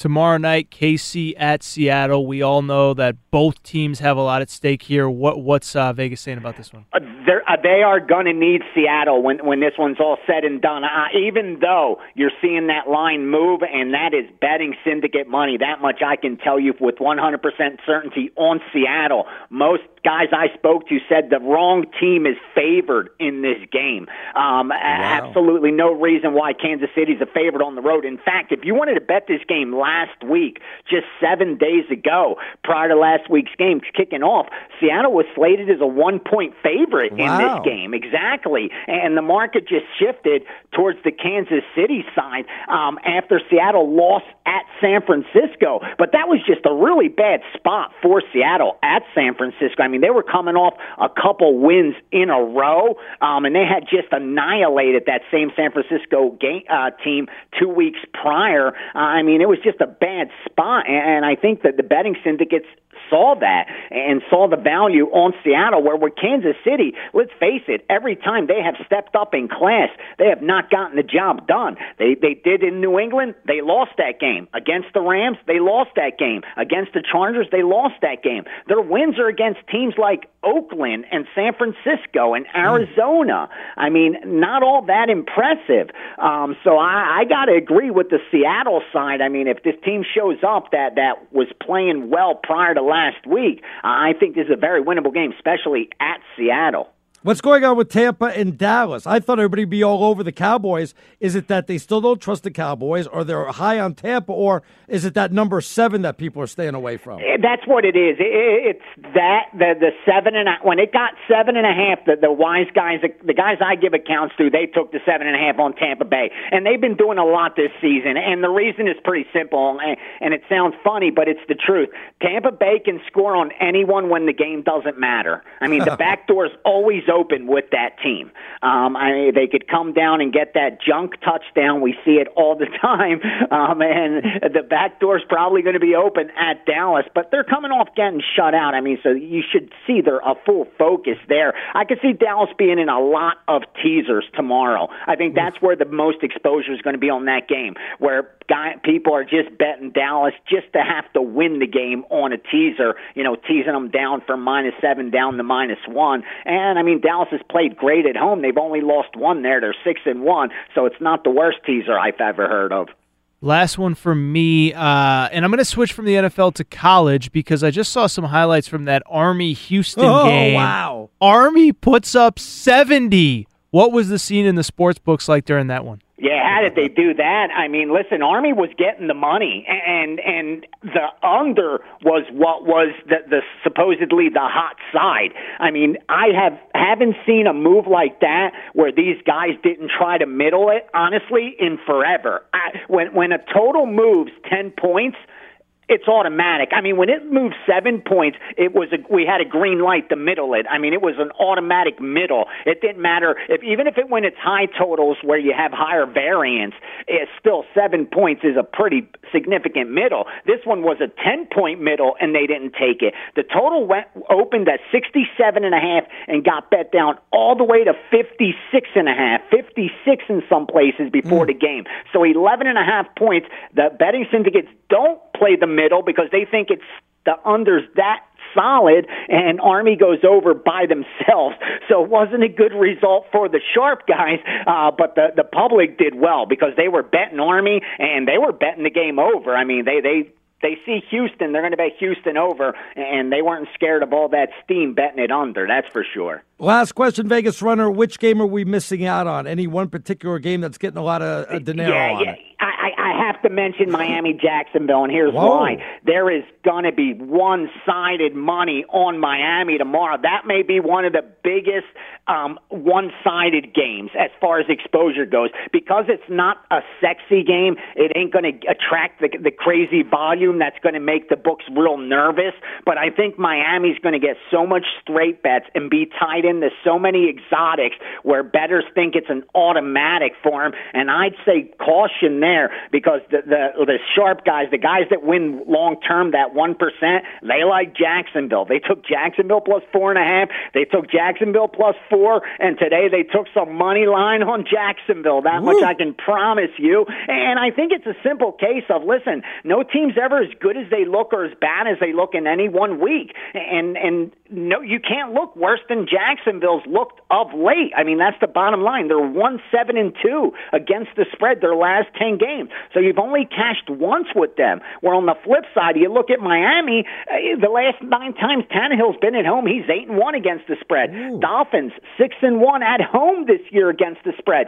So the trend betters are going to like them. The the the fact Jacksonville's looked so bad that that public's going to want to bet against them. And there- it's always one of those games, man, where you got to be careful, where it looks so easy and and just never goes that way. Usually, those those bets that are the hardest to make end up cashing the easiest historically for me. And Jacksonville's just such a difficult bet for me to make, but I think I have to make it because, uh, like I said, there's a lot of sharp money behind that Jacksonville side, and I think it makes sense because again, no team is ever as bad as they look in any 60-minute football game. Just too much randomness involved. You could reach Vegas Runner at thebigmoves.com. That's thebigmoves.com. Or you could tweet him at Greek underscore gambler. Enjoy the games tomorrow. Always appreciate it. We'll speak to you next week, my friend. Thanks for having me, Have guys. a great Enjoy Christmas, too. Yes. Yeah, have, a great, Christmas. holiday again. Thanks for having me. Have a safe and happy holidays, and uh, best of luck to all. All right, Happy take care, holidays, Vegas, Vegas runner. Runner. Love talking to him. We'll come back. I want to talk more about LeBron. I want to talk more about the wrestler that had to get that haircut and about what Mark Cuban had to say. So we have a lot to get to. First, though, let's check in with Brian Finley, see what the Finsters got trending. What's trending out there, Finn? What is trending? Well, a couple football games out there tonight. The Ravens defense belittled the Chargers. Pass across the middle, complete to Gates at the 40 yard line. And he'll be taken down. Fumbles the ball. Picked up. Tavon Young has it near sideline. Charger 40, 30, 20, 10, 5. Touchdown, Tavon Young. Ravens radio network Baltimore forces three turnovers and takes down Los Angeles 22 to 10. Chargers quarterback Philip Rivers with a subpar game, 181 through the air, no touchdowns, two interceptions, sacked four times. His MVP hopes might have taken a hit. And with the win, Baltimore hanging on to that sixth seed in the playoffs, and the Titans are right there, though, in the mix of things, too. Thanks to Blaine Gabbert earlier today. Gabbert, who is known for underperforming on the football field, replaced injured Marcus Mariota today and led the Titans to a 25 16 comeback win over the Redskins. Titans get into the postseason by winning next week, and Baltimore or Pittsburgh need to lose one more time. Hey, online car shopping can be confusing, but not anymore with True Price from True Car. Now you can know the exact price you'll pay for your next car. So visit True Car to enjoy a more confident car buying experience. In college football, Hawaii leading Louisiana Tech 7 3 at halftime in the Hawaii Bowl. Troy downed Buffalo 42 32 in the Dollar General Bowl. Great name, by the way. And one score out of the NBA Bradley Beal. Triple double, 40 points in a thriller as the Wizards win 149 146 in triple overtime against the Suns. Back to you guys. All right, thanks a lot, Finn. We're coming to you live from the Geico Fox Sports Radio Studios. It's easy to save 15% or more on car insurance with Geico. Just go to geico.com or give them a call, 1 800 947 Auto. And the only hard part, figuring out which way is easier. Uh, getting a lot uh, of text on the, uh, uh, obviously, about LeBron, or tweets, I should say. I'll, I'll screw that up till I die, probably. Um, just a couple things on that. He said that, and play it again for us, Raider Ryan, what LeBron had to say about the uh, slave mentalities of the white owners in the NFL. You know, I mean, in the NFL, they just got a, they got a bunch of old white men owning teams, and they got that they got that slave mentality, and and, and it's like this is my team. You do what the I tell y'all to do, or we get rid of y'all. I'm so appreciative of, of our of in our league of our commissioner. Like he at least want to hear us out. As long as we're doing it in a very educational, non-violent way, then he's absolutely okay with it because at the end of the day, the players is who make the ship go. Arnie, can I jump in there really quick? Yeah. Because I think LeBron said something really important there. He said our owner is willing to hear us out, okay? Or our our uh, commissioner is willing to hear us out. The difference with basketball, the difference with the NBA, nobody is making any kind of protest or social commentary in the workplace. And that is the difference. That is, they hear them out because there is sort of whatever you want to call it, an unspoken understanding that there will be no issues. Once you step between those white lines, there will be no issues. There will be no kneeling. There will be no disrespecting the flag. And I think that's the key there. They're willing to listen, but there's a, a kind of agreement or understanding between the two sides. Where with the NFL, it has never been an agreement. The, the players think they should be able to do it in the workplace. So I think LeBron kind of disproved his own point in that commentary. Uh, which white owners was he talking about? Which old white owners? Uh, was it McNair, who recently passed away? Um, and by the way, uh, another owner which recently passed away uh, and was my boss at one point, Paul Allen, had two teams in the NFL and in the NBA. So is he also part of the problem when you were talking about old white guys? Another thing that maybe uh, LeBron didn't think about when he was talking about that. Yeah, and I think that's the problem when you use broad sweeping brushes. Um now let's now let's kind of stay with that theme because you look at Jerry Jones, Jerry Jones has been one of the most outspoken owners in terms of all my players will stand, all my Right. players will whatever, right? So, So yet, if you talk to his former players, Thank like you. Michael Irvin, That's and- exactly where I was Okay, gonna cool. go. Go ahead. Yes, go ahead. Say it because he they love him and he gives them financial advice all the time. They love him. They swear by him. Michael Irvin will go to the moon and back for Jerry Jones. By the way, the first person that stood up and said, I got my owners back in that whole circumstance was Dak Prescott, an African American, because I think that there is a spoken agreement between the two sides of them. By the way, Zeke Elliott, there are a lot of African American players on the Dallas Cowboys, and they all had Jerry Jones's back. And so that's exactly the point I was going to get to, Arnie, is, uh, you know, you would think, quote unquote, slave owners mentality, suppressing his players' free speech. Jerry Jones has been as vocal, if not more vocal, than any owner, as in, this is my team, these are my rules.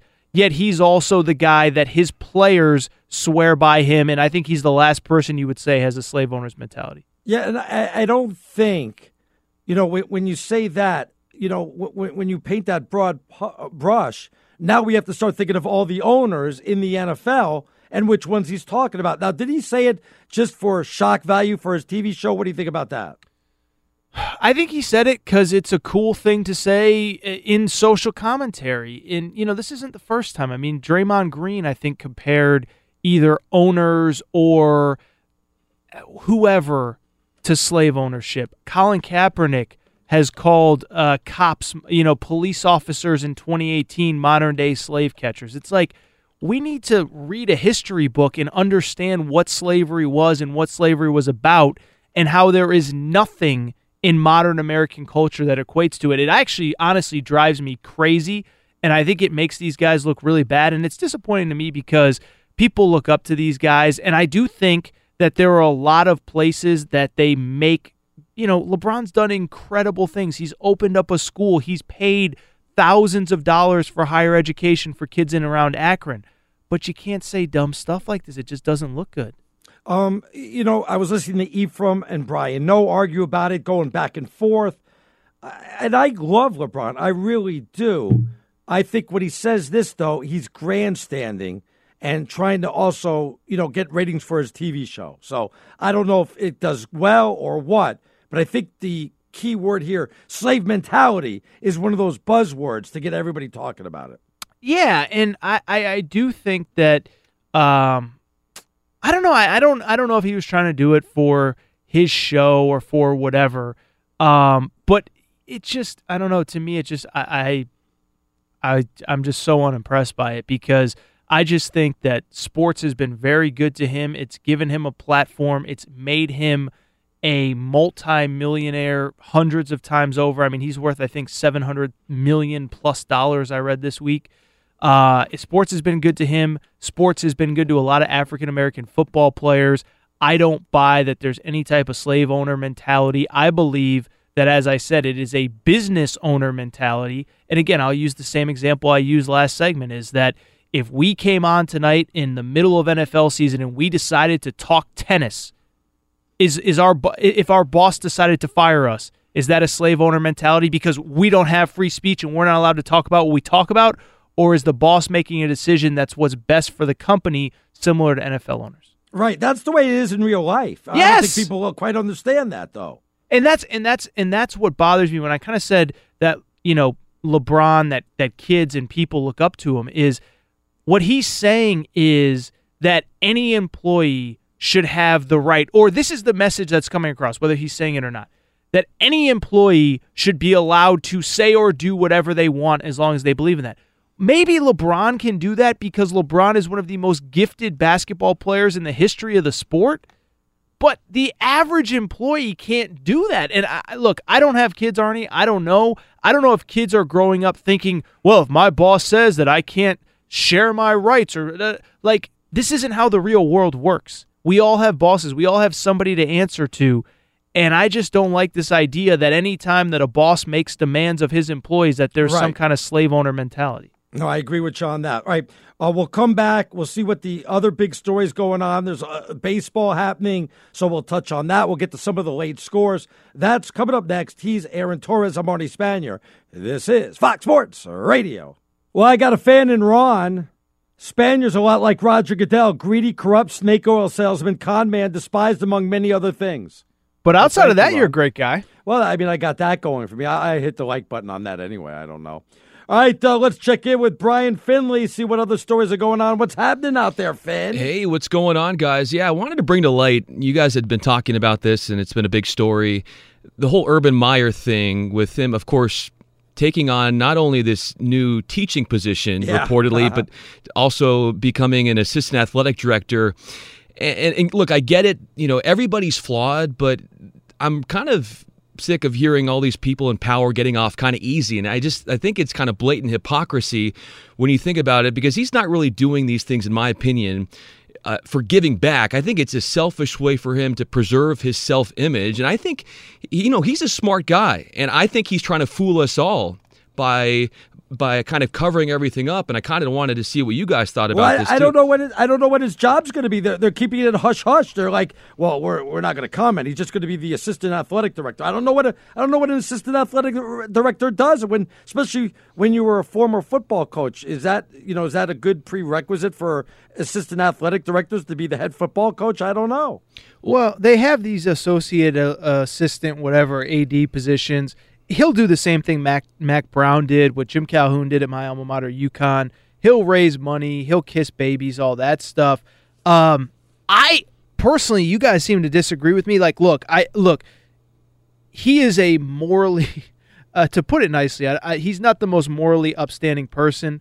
But the second that he came back and the second that he decided to step away, the school wasn't going to cut bait with him. He was too good, too important to that school, and it's unfortunate. Uh, but I listen. I'm in a minority. I think he's going to coach again. I think if the right job opens, he'll leave soon. But if I'm Ryan Day, man, I'm looking over my shoulder. I know Ryan Day's his mentor and da da da da this and that. If Ryan Day goes nine and three next year and seven and five the following year, you mean to tell me there won't be a clamor in that fan base to get Urban Meyer? I think back? he'll be. I think he'll be gone by then. I To think, where? I, I think he'll sit. Well, I don't know what's going to be open in a year from now. I can't possibly even take a, a thought at that. I don't know, but I think he'll get back into coaching after a one-year hiatus.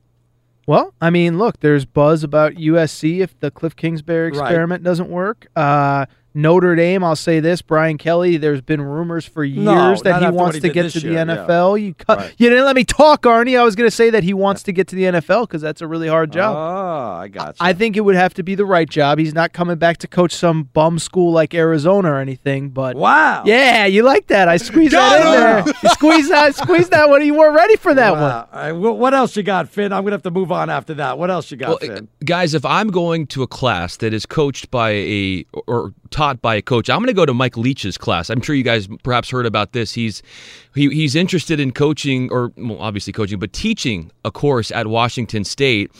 I think that would be a lot more entertaining because why do I want to go to a, a class as a leader in Urban Meyer, who, as you had mentioned, Aaron, mentally not quite there, or morally, I should say, not quite there with some of the stuff he's done. I mean, why did he really leave Florida? All these things, it just, there's just such a double standard, and, and it just kind of really kind of tugs at me at a guy like that. He's kind of, in a way, fooling us all, and he's He's still fooling there. nobody though. That's the problem. Well, he thinks he's fooling us Exactly. all. That's Yeah. Well said. All right, what are they saying about the Dodger trade out there? That must be going absolutely crazy. Oh, I was so sad yesterday. Hmm. Puig's my guy, man. I was so sad when that happened. I- I think that's huge. I mean, from some of the Dodgers fans I've talked to, they are all kind of in mourning right now. I mean, one was just so distraught. Like, why did we get rid of Puig? You know, that's sort of uh, the the now was it that they got rid of uh, Puig and um, Walker, not Walker, um, Kemp, Kemp, and um, I forget who the third is. Alex. Uh, in order to what clear things out so they can get Bryce Harper. That's the latest, right? That's what it sounds like. That's what most people happen to think. Whether they get him or not, that's another story. Yeah, I'm not. I'm not so sure that Bryce Harper is going to hit that much better out there. uh, That's- Aaron, w- yeah. with the Dodgers. I keep cutting you off. I'm sorry, Arnie. No, but no, go ahead. That's what I was going to say is that Puig, while he was a little bit inconsistent, man, was he clutch and he wasn't afraid. If you remember, we came on, Arnie, in the middle of one of those games where he hit a home run that should have iced the game, and then Dave Roberts screwed up and brought in Kenley Jansen for a six out save, but, th- but that's neither here nor there. Uh, but Puig was a big time player, and you look at Harper, he's never won a playoff series in his career. I think he's great statistically, but I've seen nothing to say that he's going to put a team on his back and lead him to a championship. All right, we're short on time, Finn, so I appreciate that. Real quick, I want to get from you, Aaron. How about Arizona State in hoop taking down Kansas today? I saw that game, huh? Number one in the country goes down. Uh, yeah, Arizona State basically holding strong for the entire Pac-12, who is oh, absolutely Pac-12 is awful, unbelievable. So earlier today, UCLA lost to Ohio State. Yes. They're now seven and five. USC six and five. Arizona four losses. It's a bad, bad year to be the Pac-12 in basketball. Two hours are in the books. We have to get ready for Week 16. We got to go over today's NFL games. We'll talk about that wrestler and give you an update on that. I got to give you the comments that Cuban had. What did Juju say? Where the Raiders playing next year? All that, and our picks coming up. All that next here on Fox Sports Radio. All right, everybody. Good evening as we're coming to you live from the Geico Fox Sports Radio studios. Did you know that 15 minutes could save you 15% or more in car insurance? What do you got to do? Visit geico.com for a free rate quote, the power hour of the show. This is when we hit maximum affiliates out there. If you want to get in, Aaron underscore Torres. I'm at Stinking Genius One. Now, Aaron, I was nice enough to give the Sager the night off. For some reason, he comes in on the day that what's going. I gave you the night off tonight, not the Sager or what? Well, not only we you're going to talk about the the NFL game tonight, but I wanted to say publicly yes. that I kind of half didn't expect a Christmas box to come from you that you plugged on a prior show. Oh yeah. I'll, that's going to be the present of the year wow. for Christmas. That wow. was actual Vermont maple syrup, the original, and pancake waffle mix. And I already dove into the cookies last night. It was just. I can't thank you enough. And my wow. wife was very wow. impressed. I really, really am surprised at you see, because I, I had no idea what I sent you. I made my wife do everything. That's so right. It had her name even on the return label, not even yours. Wow. No, that's right. I didn't even have. I didn't. I sa- saw it was all said best Spaniard, best Spaniard. It sounds like you spent all the, the money on the Sager's gift that did not come from my gift. So No, Yeah, no know where- box I arrived for him. th- There was like 30 boxes. I, like all the producers got one, everybody got one, and yet uh, for some reason Torres says he didn't get it. I'll go look in the mailroom after this. No, no, the Torres went to his house. I sent it to his house.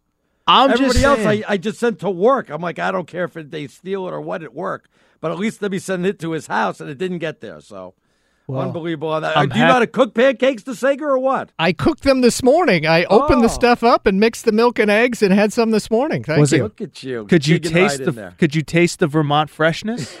the syrup was really good. Yes. Yeah, that. Ar- that- Arnie got it right out of the tree, I think. Yeah, they, oh yes, absolutely. I climbed the tree and I started tapping that thing to get the pure maple sugar. Anyway, you're welcome.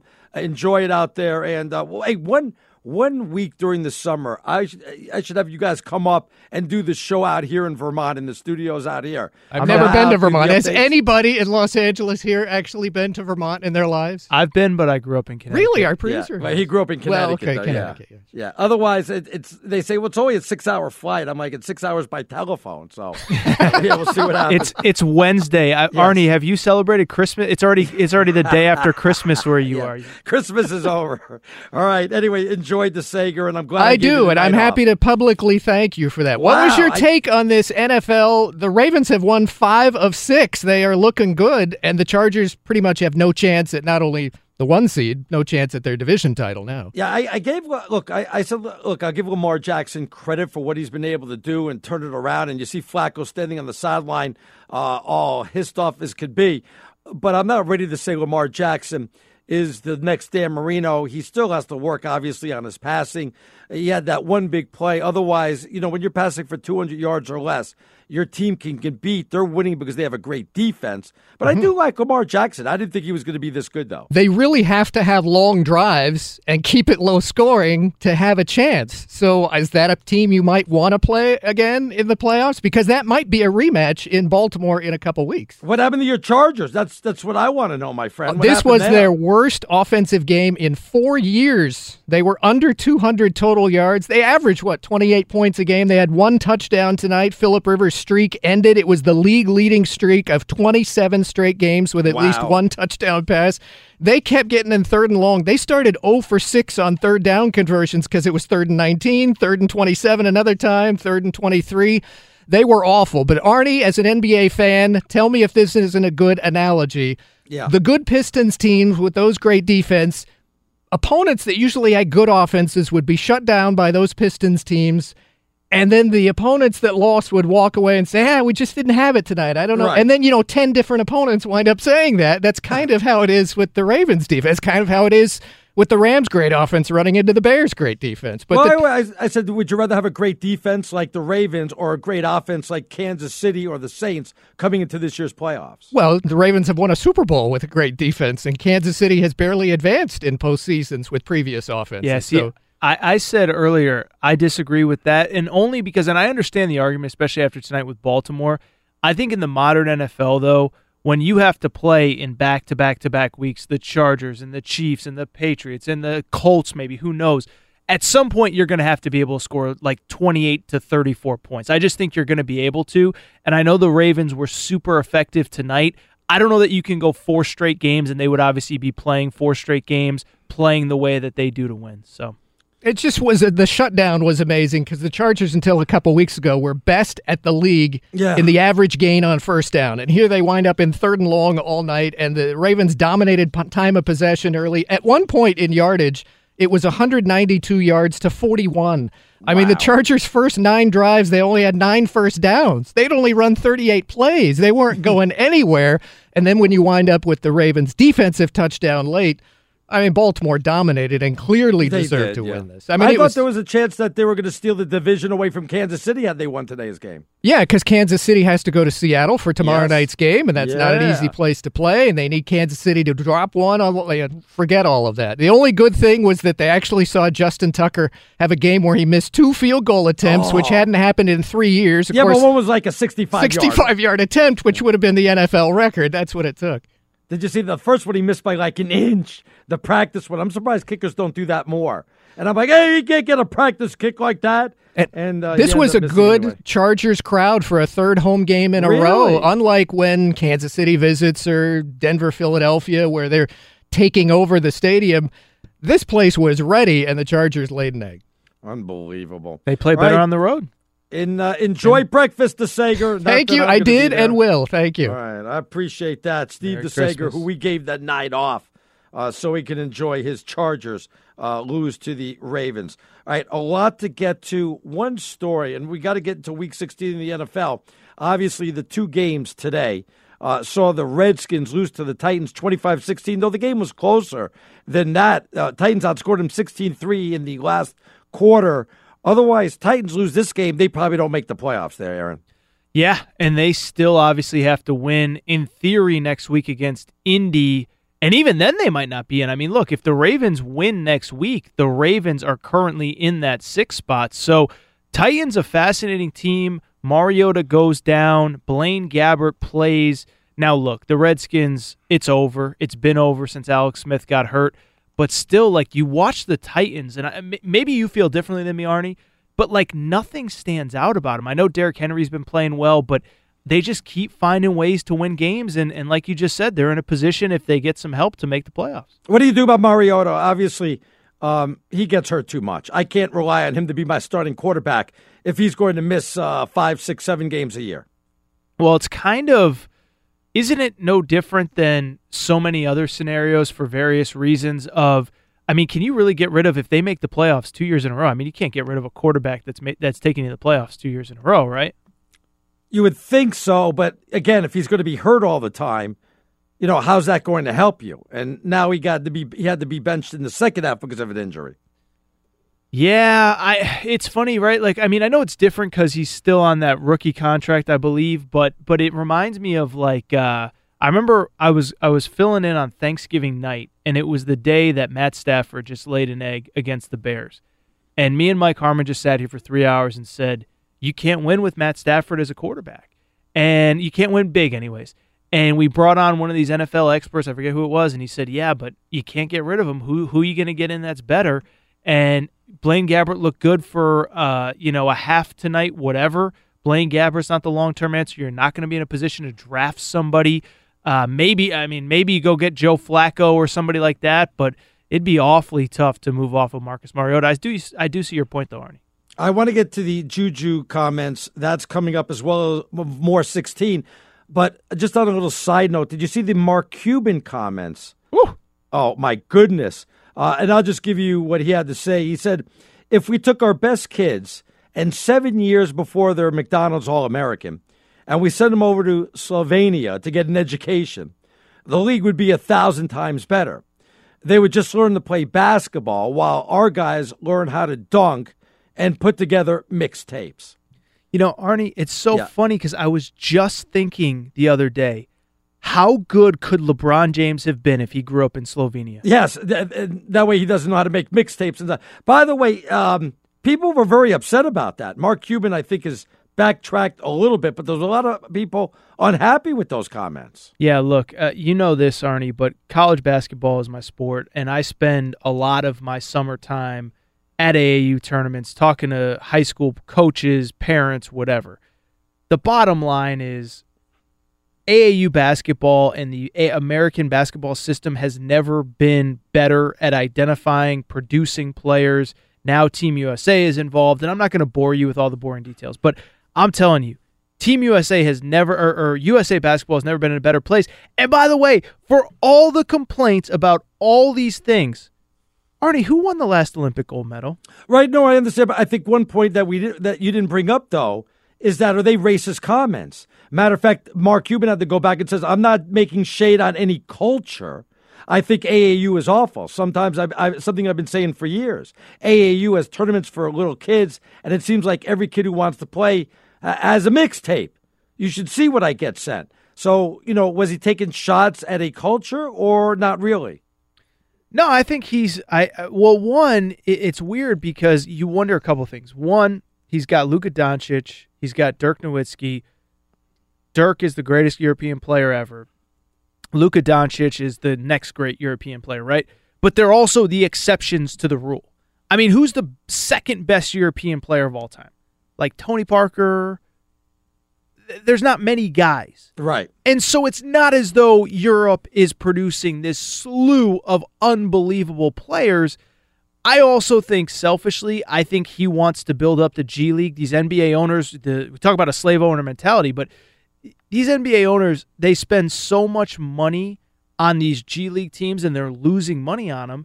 And I think that he sees Zion Williamson at Duke and says, man, I'd rather have that guy playing for my G League team than I would play him playing at Duke. And so I think he wants he's one of these guys that has been very vocal about wanting to build up the NBA's minor league system. I think he's got a financial interest in this as well. I know. I just don't understand how the mixtape and all that came in. I think that is kind of taking a shot at a culture, uh, whether you know whether you do mixtapes or not. Um, I'm, I'm not so sure about the whole education thing and the AAU. Uh, I know a lot of people are kind of against that. Uh, it seems like you're on one side or the other when it comes to AAU basketball. I thought uh, Cuban was out of line though with those comments when it was all said and done. Yeah, I, I think he was too, and I don't think there's any empirical data to back up what he's saying. Like, like it's so great that all these European players come over and they're so fundamentally sound. Like I said, who's the second best European player in NBA history? I don't know, but he ain't Wilt Chamberlain, he ain't LeBron James, he ain't Michael Jordan, he ain't Larry Bird, he ain't Magic Johnson, he ain't Steph Curry, he ain't Klay Thompson. And it's like, it's you know, it's just everyone wants to crush the AAU system, the high school system they're doing a really, really good job of getting guys to the pros. And I would add this, Arnie, Yeah. getting guys to the pros who are ready to play. DeAndre Ayton, your boy from Arizona, had like 24 and 17 or something tonight. Trae Young is the Hawks' leading scorer. Kevin Durant, I'm watching right now. Kevin Durant is phenomenal. He's another one that came from the AAU system. But guys are coming into the league ready to play. It's not the AAU system. And by the way, I would add this: you talk to people that know the European soccer model, which is what Mark Cuban is referencing. Yeah. It's not it's not a very effective model. Like it's not very effective at identifying talent and all that stuff. So Raider Ryan, what are we missing out on here? Well, I think two two things. One, Mark Cuban should probably keep his mouth shut because he's lucky he still owns his team after that sexual harassment fiasco. And two, everyone needs to realize, including Mark Cuban, that my mixtape is fire, man. Pure, pure, pure fire, man. Propane, Uh, I think he was- kerosene, baby. I think he was coming after you, Ryan. Yo, cop my Yeah. mixtape, baby. All right, uh, you get a hold of Aaron though at Aaron underscore Torres. I'm at Stinking Genius. And Ryan McBain. Hear my Uh, mixtape, baby. yeah. It's Yeah, you- fire. where, where, what's your Twitter handle? What, where they get hold of you? At Ryan McBain. That's my mixtape, baby. It's fire. Uh, we'll come back. I want to tell you what Juju Smith Schuster had to say and more of Week 16 of the NFL. That's coming up next here on Fox Sports Radio. What does it mean when Geico says just 15 minutes can save you 15% or more in car insurance? Well, it means you probably should have gone to geico.com 15 minutes ago. He's Aaron Torres. I'm Arnie Spanier. Great Saturday night. So much going on tonight. Unbelievable. Uh, if you want to go ahead and send us a text, tweet, I'll get it right sooner or later. Uh, Aaron underscore Torres. I'm at Stinking Genius One, uh, and lots of people are fighting on that. So uh, you, you're watching that, Torres? Uh, people just going at each other or what? What's that? Say that one Uh, more time. on on Twitter, just going back and forth uh, uh, with each other on Twitter. In my mentions or yours? No, or- my men- you got to put my mentions up there because obviously on yours you don't see all the ones that are coming in. So Yeah, I, I tend to not really care what people think on social media. Um, I, uh, Wow. yeah, I mean, listen, there's a reason I have a show and they don't, you know, and people that have so much to say, you know, when they have their own national radio show, they can tell me when to tune in. Oh, I, but I love to see what they say. Sometimes they bring up good arguments, good points. Uh, you know, they want to fight back a little bit. Uh, it's like callers. You don't like taking callers either. I I I love, love- arguing with people. Oh no, I love taking calls. Yeah. but you can always hang up on the dumb ones. Yeah, you, you can always You can't. you can't. attention. Yeah. you can't hang up on the dumb ones on social media. They just keep yapping and yapping and yapping. I want to get to what Juju Smith Schuster said on social media. And, and on surface, you may not think this is a big deal. He goes, A lot on the line this week. The whole season comes down to this. Yes, I'm talking about the fantasy football championship round. Of course, I'm playing Sunday. There's no way I can let, the, uh, let down the real ones who believed in me by drafting me. Let's get it. Yes. You know, obviously, you know, fantasy football is a big money business in the billions of dollars. Could you imagine if he would have said, or somebody would have said, hey, I'm playing on Sunday. I can't let the gambling public down who bet on my team or bet on us to win the Super Bowl or to cover the spread. I've got to play. Could you imagine if he said that, huh? I thought what Juju said was hilarious. I, I think it's great because right, all these people say I don't care about your fantasy team. Todd Gurley when he took that knee in that Packers Yeah, game. yeah. I just think it's funny. I think listen, we've spent the last three hours, Arnie, talking about LeBron comparing, uh, you know, slave mentality in the NFL and why doesn't Colin Kaepernick have a job and drug testing, mental health. Sports are supposed to be fun. Shout out to Juju Smith Schuster for just having fun. Everything in life doesn't have to be so serious. And I'm glad he had a good time with it. Yeah. All right. And one other story I want to get to uh, before we get back to Week 16 of the NFL. Uh, if, did you see the story about the uh, high school wrestler who had to cut his dreadlocks right before a match? Well, the New Jersey referee who forced that high school wrestler to cut his dreadlocks before the match has been banned. Good. Um, from any other matches from on, from here on out. Matter of fact, he's also had problems with um, uh, verbal altercations that were turned out to be racist. Yes. I don't know how this guy got this far to being a ref. I think the whole thing just stinks. And I can't understand why the young man's coach or any of the parents in the stands didn't stand up for him. I think it was absolutely terrible that they cut this kid's hair. Yeah, and I think um, you know we don't have to dance around it. The the referee uh, is basically a racist. I mean, he's used racial terms before that are inappropriate under all circumstances, and I don't know if there were racial undertones in this, but it certainly seemed like it. Uh, I, I was reading. I guess there's a very prominent. This kid was from New Jersey, and there's a very prominent wrestler wrestled in the Olympics from Yes. Jersey, and this guy said, "I've wrestled at every level from the Olympics on up." uh, on down. He said, I've never seen this once in my entire career. And then I'd also add that in many states, I believe, including New Jersey, girls wrestle in boys' divisions, and we've never heard of a girl having to cut her hair. Right, so right. this guy, this guy was clearly a dirtbag, as you kind of said, Ernie, uh, Ernie, Arnie. Um, the the only thing that I want to know is why this guy was allowed to ref after the first incident. He should have been incident. He should have been thrown out then. And you do feel bad for the kid. You could just tell by watching the video he was heartbroken by the whole situation. Yeah, well, now it's going to come to the forefront. Maybe it will help him. Obviously, uh, more people are aware, and now we got a a, a racist away from uh, you know, calling these matches. I, I still can't believe he's made it this far uh, without it coming out sooner. So Totally uh, agree. yeah, Totally So I. I just wanted to get that in there. All right, more Week 16 of the NFL. Why aren't people paying more attention to the Cowboys? They're probably going to win the division. They're playing the Buccaneers. They're at home. They're coming off a terrible, terrible loss last week, um, where they got uh, well, it wasn't a shutout. Was it a shutout? Yeah. Yep. Uh, Where they got shut out. This is a big game for them, monster game, uh, for them to win and get back on track. Well, it's a monster game because Philadelphia Eagles all of a sudden look like the Philadelphia Eagles that we were thinking we were going to see from week one. Um, and I know we'll talk about the Eagles here in a second, but you know Nick Foles kind of reestablishing himself. Dallas needs to win to clinch this division. They haven't wrapped up anything yet, and I do think. Look, the bottom line is that the um, you know the the Colts last week they put together the blueprint to beat the Cowboys. It's not rocket science here. Limit Dak Prescott, get up early, take away the run game, and they're very beatable. I think the question, Arnie, is of course, do the Bucks have the kind of personnel to do that? I'm not sure they do. Yeah, but the Cowboys have a better defense than people are giving them credit for. Unless, at least I think so. I unless people are starting to pick up on that. Two, I'm not worried about Dak Prescott. I just worried about Ezekiel Elliott uh, running the ball. If you stop Ezekiel, I'm not worried about Dak Prescott beating you with his arm. Yeah, I think it's kind of one and the same, right? Is that if obviously if you are an opposing team, the goal is to make Dak beat you. So in turn, it can also be take away Zeke, which in turn makes Dak beat you.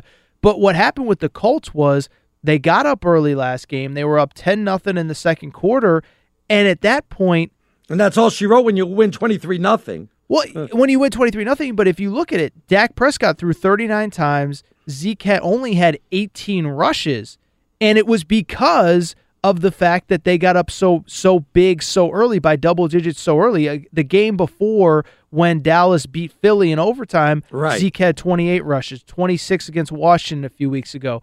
So it is kind of one and the same. Take away Zeke, make Dak beat you, and we haven't seen history show history shows that it doesn't really it doesn't really work out well for the Cowboys when that happens. Right. Uh, you know what? I saved only like 30 seconds for the Bengals Browns, but that's all we really need there because, look, Baker Mayfield had a much better year. He's the better quarterback this year out of Sam Darnold and Rosen and Allen, and I'll even say Lamar Jackson. It's been a good year for him. Uh, you know, had he got things straighted right from the very beginning, they could have made a serious uh, playoff run instead of this one recently, and now they're officially eliminated. What you really mean is if they had fired Hue Jackson sooner, they could have made a run. Because remember, there were two games early in the season that the Browns did not play Baker Mayfield. They did not win. So yeah, no, I'm with you. And I would add this too: is that I saw this. I meant to ask Vegas Runner this. The Browns are now a double-digit favorite. Oh, in some places, what is it like? The second time in In 20 19 years or something like that? Yes, I saw that too. Yeah, it's something insane like that, but it's been a long time. It's not very often you can say the Browns are a double digit favorite. They are this weekend.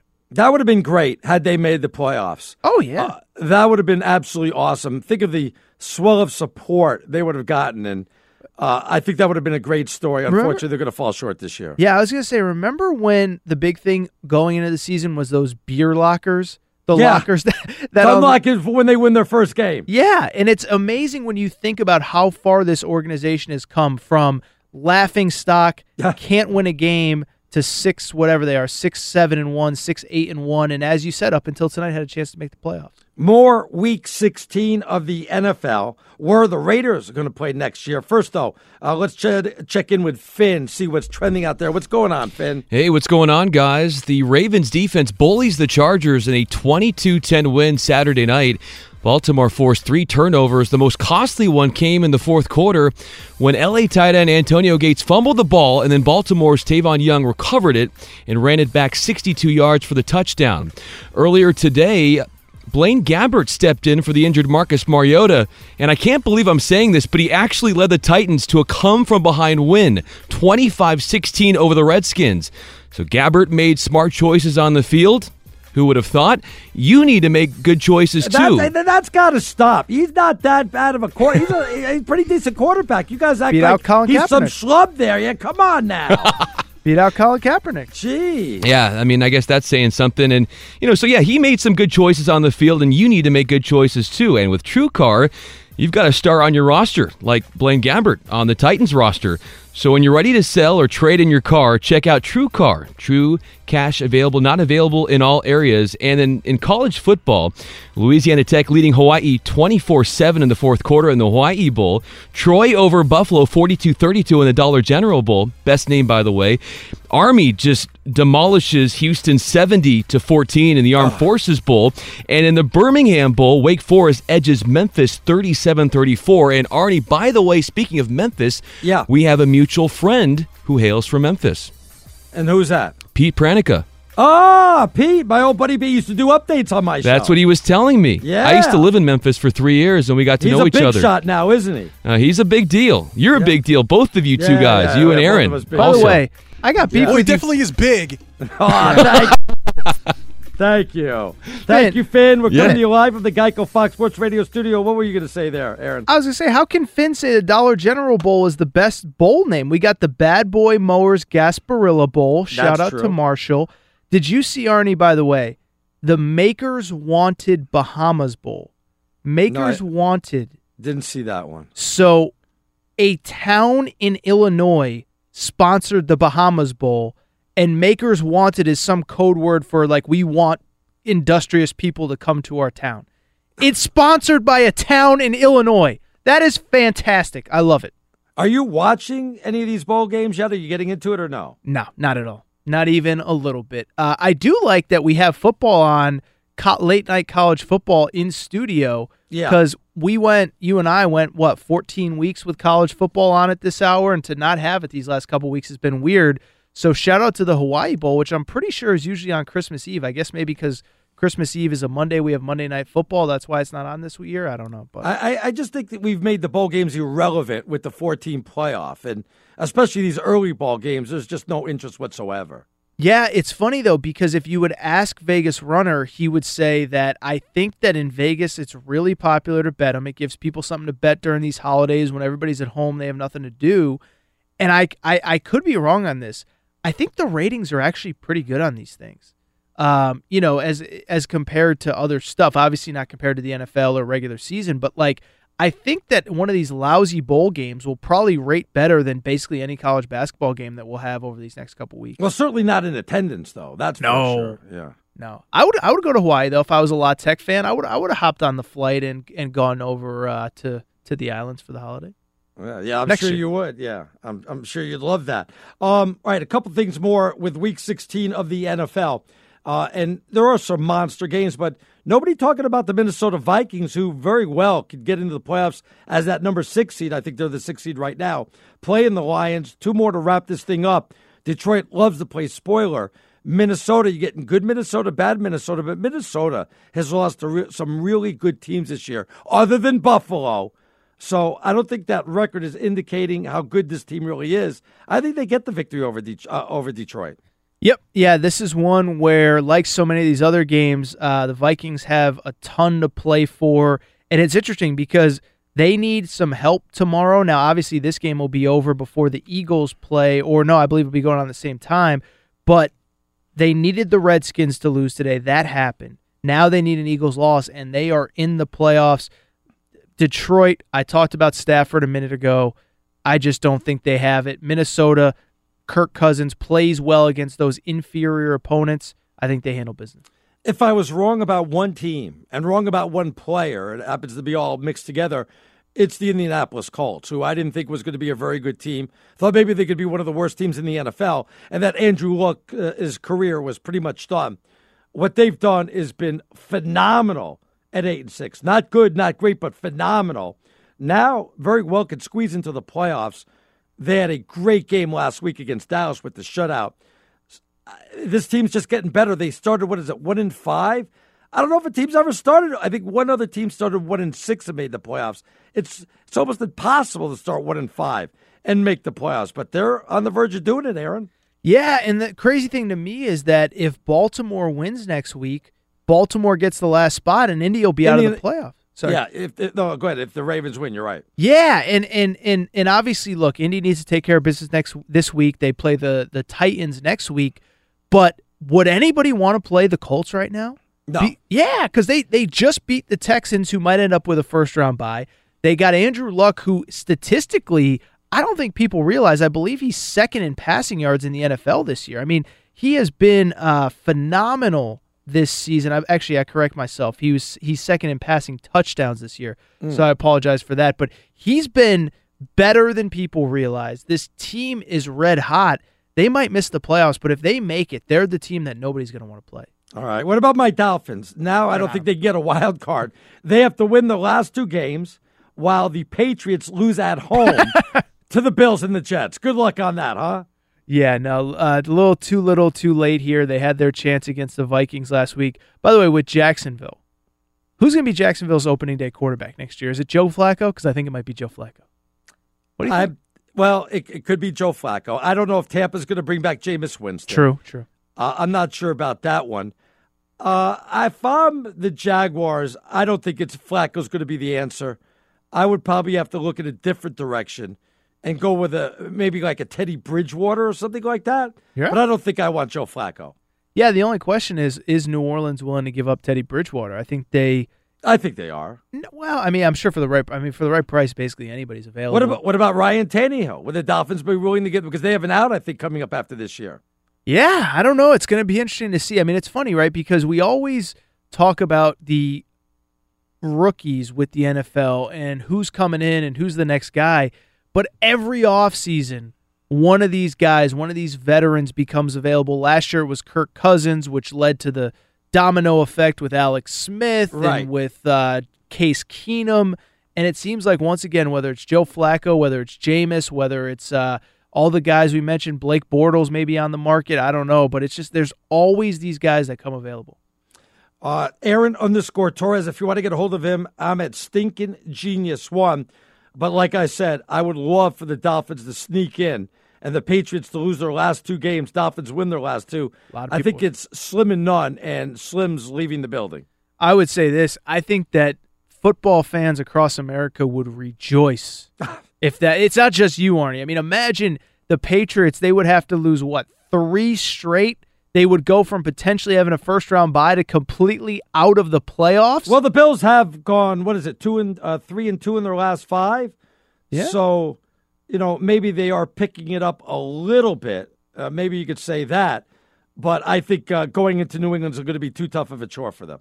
Yeah, and by the way, that would be four straight losses, I guess, in theory. But yeah, I, I'm I'm with you. Look, Josh Allen's been better. He didn't play in the first game. The first game was close. You and I spent a lot of time talking about Josh Gordon earlier in the show. Yeah. I get where this one could be close, but I mean, are you really? There's so much on the line. Divisions on the line. A potential first round buys on the line. It's, I don't think they're going to get the first round buy anymore. I think that that ship has sailed. Well- Though it's possible because they have two easy games at the end there. And Houston has a big one uh, tomorrow as well against Philly. That, as Vegas runner said, Right. Um, That'd know- be for the number two seed, though, right? Oh yeah, yeah. So they want to get home field advantage. I, I I can't imagine. Although I guess in theory, if the if the Chiefs lost their last two and the Patriots won their last two, New England would have the tiebreaker. I don't think it's going to happen, but Right. Um, but anyway, so the Patriots have a ton to play for. Bills, I get it. They're an improving team. They've actually haven't played terribly the last couple weeks. Josh Allen's looking better than I think a lot of people thought. But no, I do not think the Patriots. Let's see if it affects the Patriots' offense now that Josh Gordon's not going to be on the team, or if they won't have any ill effects because they'll be able to just run rub shot over over Buffalo. Remember, they they did beat Buffalo by about twenty points the first time around. Yeah, I, I don't know. 19. Yeah, I was gonna say I don't know if it'll have an effect this week, but I do think going forward, when you got to play those really good teams in the AFC, Kansas City, San Diego, uh, Pittsburgh, teams that can potentially put up a lot put up a lot of points, and you got to keep up. Or even this Ravens defense we saw tonight, I think it's going to catch up with New England eventually. Anybody watching Jets Packers, or just the Jets and the Packer fans watching that game? Uh yeah, I think that's about it. I want to see how Aaron Rodgers does finish out, though, and uh, put uh, finish out this miserable year for him, and what plays forward, and who's going to be the next head coach. But uh, this game, no interest whatsoever. Yeah, I don't have very much interest in this one. Like you said, Aaron Rodgers, and I also thought, by the way, this week, Arnie, I thought it was kind of weird with Rodgers. Oh, I gotta, I gotta be a leader. I gotta be on the field. Sometimes being a leader is knowing what you are and are not capable of. Aaron Rodgers is so not even close to 100%. Being a leader in this case, go start your rehab, go get your knee taken care of, rest that groin. There's nothing to play for. I think he's actually making a mistake going back out on the field this week. Well, this is like damn if you do, damn if you don't. If he leaves, then people are going to say, you know, you got to go down with the ship. You got to be there with your team. Is that not right? I get that argument, but I also think, like I said, part of leadership is being self aware. And the best thing that he can do with the Packers eliminated is get healthy for next year. That's my personal opinion. All right, we'll come back. We'll give you our picks. We'll finish out week 16 and one special play in college basketball I got to ask Torres about. All that's coming up next right here on Fox Sports Radio. Well, he came out, he was all black. I couldn't really tell what he was wearing because he was all full of grease. All right, remember now, coming up at the top of the hour, straight out of Vegas with our buddy Bernie Fratto. Stick around for him. He'll give you a Vegas perspective as he takes a look at week 16 of the NFL. So uh, only two more weeks left, and then you got playoff time. All right, Aaron, real quick, did you see the player from Townsend uh, basketball? Did you see that play? Oh, I absolutely did. Yeah, that uh, a uh, Division One basketball team, Townsend, uh, inbounded the ball to one of his players who got confused and slam dunked on his own basket for two points against his own team. I saw it. Uh, yeah, no, it, it was funny because he caught the ball and he was and he and you could tell he's like, oh, he no, was it- wide open. I was Yeah. that. well, yeah, he, that's what he was thinking too. He's like, I got this. Oh, I'm gonna throw this down so good, and it was like, yeah, not the right basket. almost uh, Jim Marshall esque, I would say. The Minnesota Viking uh, player back in the day intercepted the pass and ran the wrong way for uh, a safety, I guess. Yeah, you're dating yourself there. But yeah, wow, you didn't know that? You didn't know that one? I'm sure I've probably seen a video of it here or there. Ran the wrong way, uh, and his players tried to stop him. Oh, I As have he- seen that video. Yeah, that uh, that was yeah, that is a long time ago, no doubt about that. All right, uh, give us a little music. Let's uh, go ahead and make our picks. Uh, monster games tomorrow. I'll start it at the top, Aaron, because I think the Cowboys minus seven against Tampa. Big game for the Cowboys. It's like the living against the dead. Tampa Bay just finishing out the season. Cowboys want to win the division. They're coming off a 23 nothing shutout. They've got a lot to prove and to get back on track. Everything pointing toward a easy Cowboy victory here, Aaron. I will disagree with Arnie Spanier right off the top here. Listen, I don't think the Cowboys should be a touchdown favorite against just about anybody in the NFL. Uh, they just don't score a ton of points. They do play good defense, as you said earlier, but I think Tampa can score enough to keep it close. Cowboys win, Bucs cover. Buffalo in New England taking on the Patriots. Look, the Patriots are not a juggernaut anymore. Everybody's calling for their demise.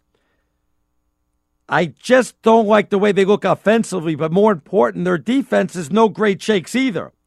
All that being said, Buffalo's playing better football.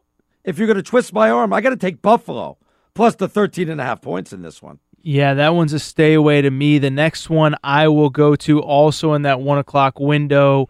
Houston opened as a pick, now a two and a half point dog to the Philadelphia Eagles. Nick Foles, big win in LA Coliseum last week. He gets the win here and he starts drumming up the conversation. No, stop it. Don't don't don't do that. The conversation. No, come on. Do you gotta trade Carson Wentz and keep no, Nick stop Foles? it. Come on, stop it. Stop Eagles cover the two and a half. They win. I'm going to take my Dolphins. One last grasp at that division. They only have to lay three and a half. Look, Jacksonville's done anyway. Miami, what, eight and one with Tannehill playing at home? I'll take the chance. I'll lay the three and a half with the Dolphins in this one. I am going to take the Dolphins as the team that when they come on my TV, I'm changing the channel. Wow. Don't care about this game. Game I do care about, late window, Pittsburgh at New Orleans. Oh, yeah. I don't know what's up with New Orleans, Arnie. They have not been the same team. Pittsburgh last week showed they got a bunch of playmakers all over the field. They're in desperation mode. They saw the Ravens win tonight. They know what's at stake. They know that they the division is on the line if they do not win this game. They find a way to pull the upset in the Superdome. I like the the Steelers outright and obviously to cover the points as well. Give me what you think about the other big game Kansas City on the road at Seattle. I'm leaning towards Seattle in this one if I was going to take this game. Take the point and a half. Seattle obviously playing at home. with that home crowd, they're looking so much better. I got questions about Kansas City on offense all of a sudden, and if Seattle's defense is going to be able to, you know, stop them, and I think they will. Give me Seattle in this one. I'm with you. I don't know what it is. I, I don't have any cool stat to to back up Right. this thought. I just think Sunday night in Seattle, that place is always loud, but it's especially loud for night games. We saw that uh, crowd affect Kirk Cousins on a Monday night about two, three weeks ago. I think it could have an effect on Patrick Mahomes too. I don't know what it is, but I just like the Seahawks in this one. Real quick, uh, the Rams lost to the Bears and the Eagles two in a row. Now they're playing the Cardinals on the road. They got to get back on track. They can't lose this one. I don't know what's going on with them. If, listen, I'll tell you this. If they lose to the Cardinals tomorrow, then yeah, that's the time to start uh, hitting the sirens, and the Rams will be in big, big trouble. I don't think they have any trouble winning, and I, I would think that they're going to go ahead and cover about the 14, 13 and a half points that this spread is. Don't, don't don't say you don't think they'll have any trouble winning. They've had trouble the last two weeks, that's for sure. But it's not the Arizona Cardinals, though. Come no, on. no, it's not the Arizona, Cardinals. Arizona Cardinals don't have Nick Foles. That's why, baby. All right, we're going to thank the crew. Thanks to Vincent producing the show today. Thanks to Finn doing the updates. Thanks to the Sager for stopping on by, even though I gave him the day off, and Raider Ryan pushing the buttons back in the studios uh, in Los Angeles. Remember now. That's not my name. Straight out of Vegas with Bernie Fratto.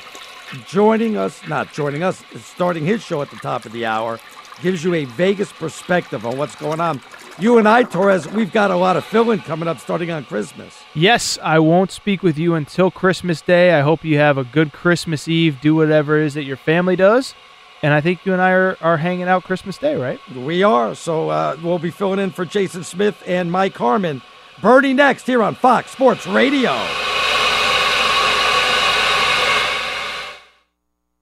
At Bet365, we don't do ordinary. We believe that every sport should be epic. Every home run, every hit, every inning, every play. From the moments that are legendary to the ones that fly under the radar. Whether it's a walk-off grand slam or a base hit to center field. Whatever the sport, whatever the moment. It's never ordinary at Bet365. 21 plus only must be present in Ohio. If you or someone you know has a gambling problem and wants help, call 1-800-GAMBLER. I'm Katya Adler, host of The Global Story. Over the last 25 years, I've covered conflicts in the Middle East, political and economic crises in Europe, drug cartels in Mexico. Now I'm covering the stories behind the news all over the world in conversation with those who break it. Join me Monday to Friday to find out what's happening, why, and what it all means. Follow The Global Story from the BBC wherever you listen to podcasts. Xfinity has free premium networks for everyone this month, no matter what kind of entertainment you love. Addicted to true crime? Catch killer cases and more spine-tingling shows on A&E Crime Central. Crave adventure? Explore Asian action movies on Hayya. Searching for something extreme? Check out skating, snowboarding, and more on Fuel TV Plus, the global home of action sports. And find crowd-pleasing bops on iHeartRadio's Hit Nation playlist. There's new free shows and movies to love every week. Say free this week in your Xfinity voice remote. Live Nation presents Concert Week.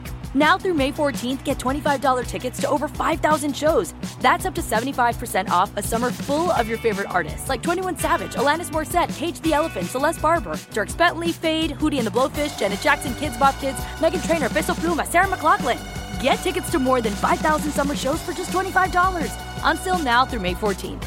Visit LiveNation.com slash Concert to learn more and plan your summer with Sean Paul, Sum 41, 30 Seconds to Mars, oh, and Two Door Cinema Club.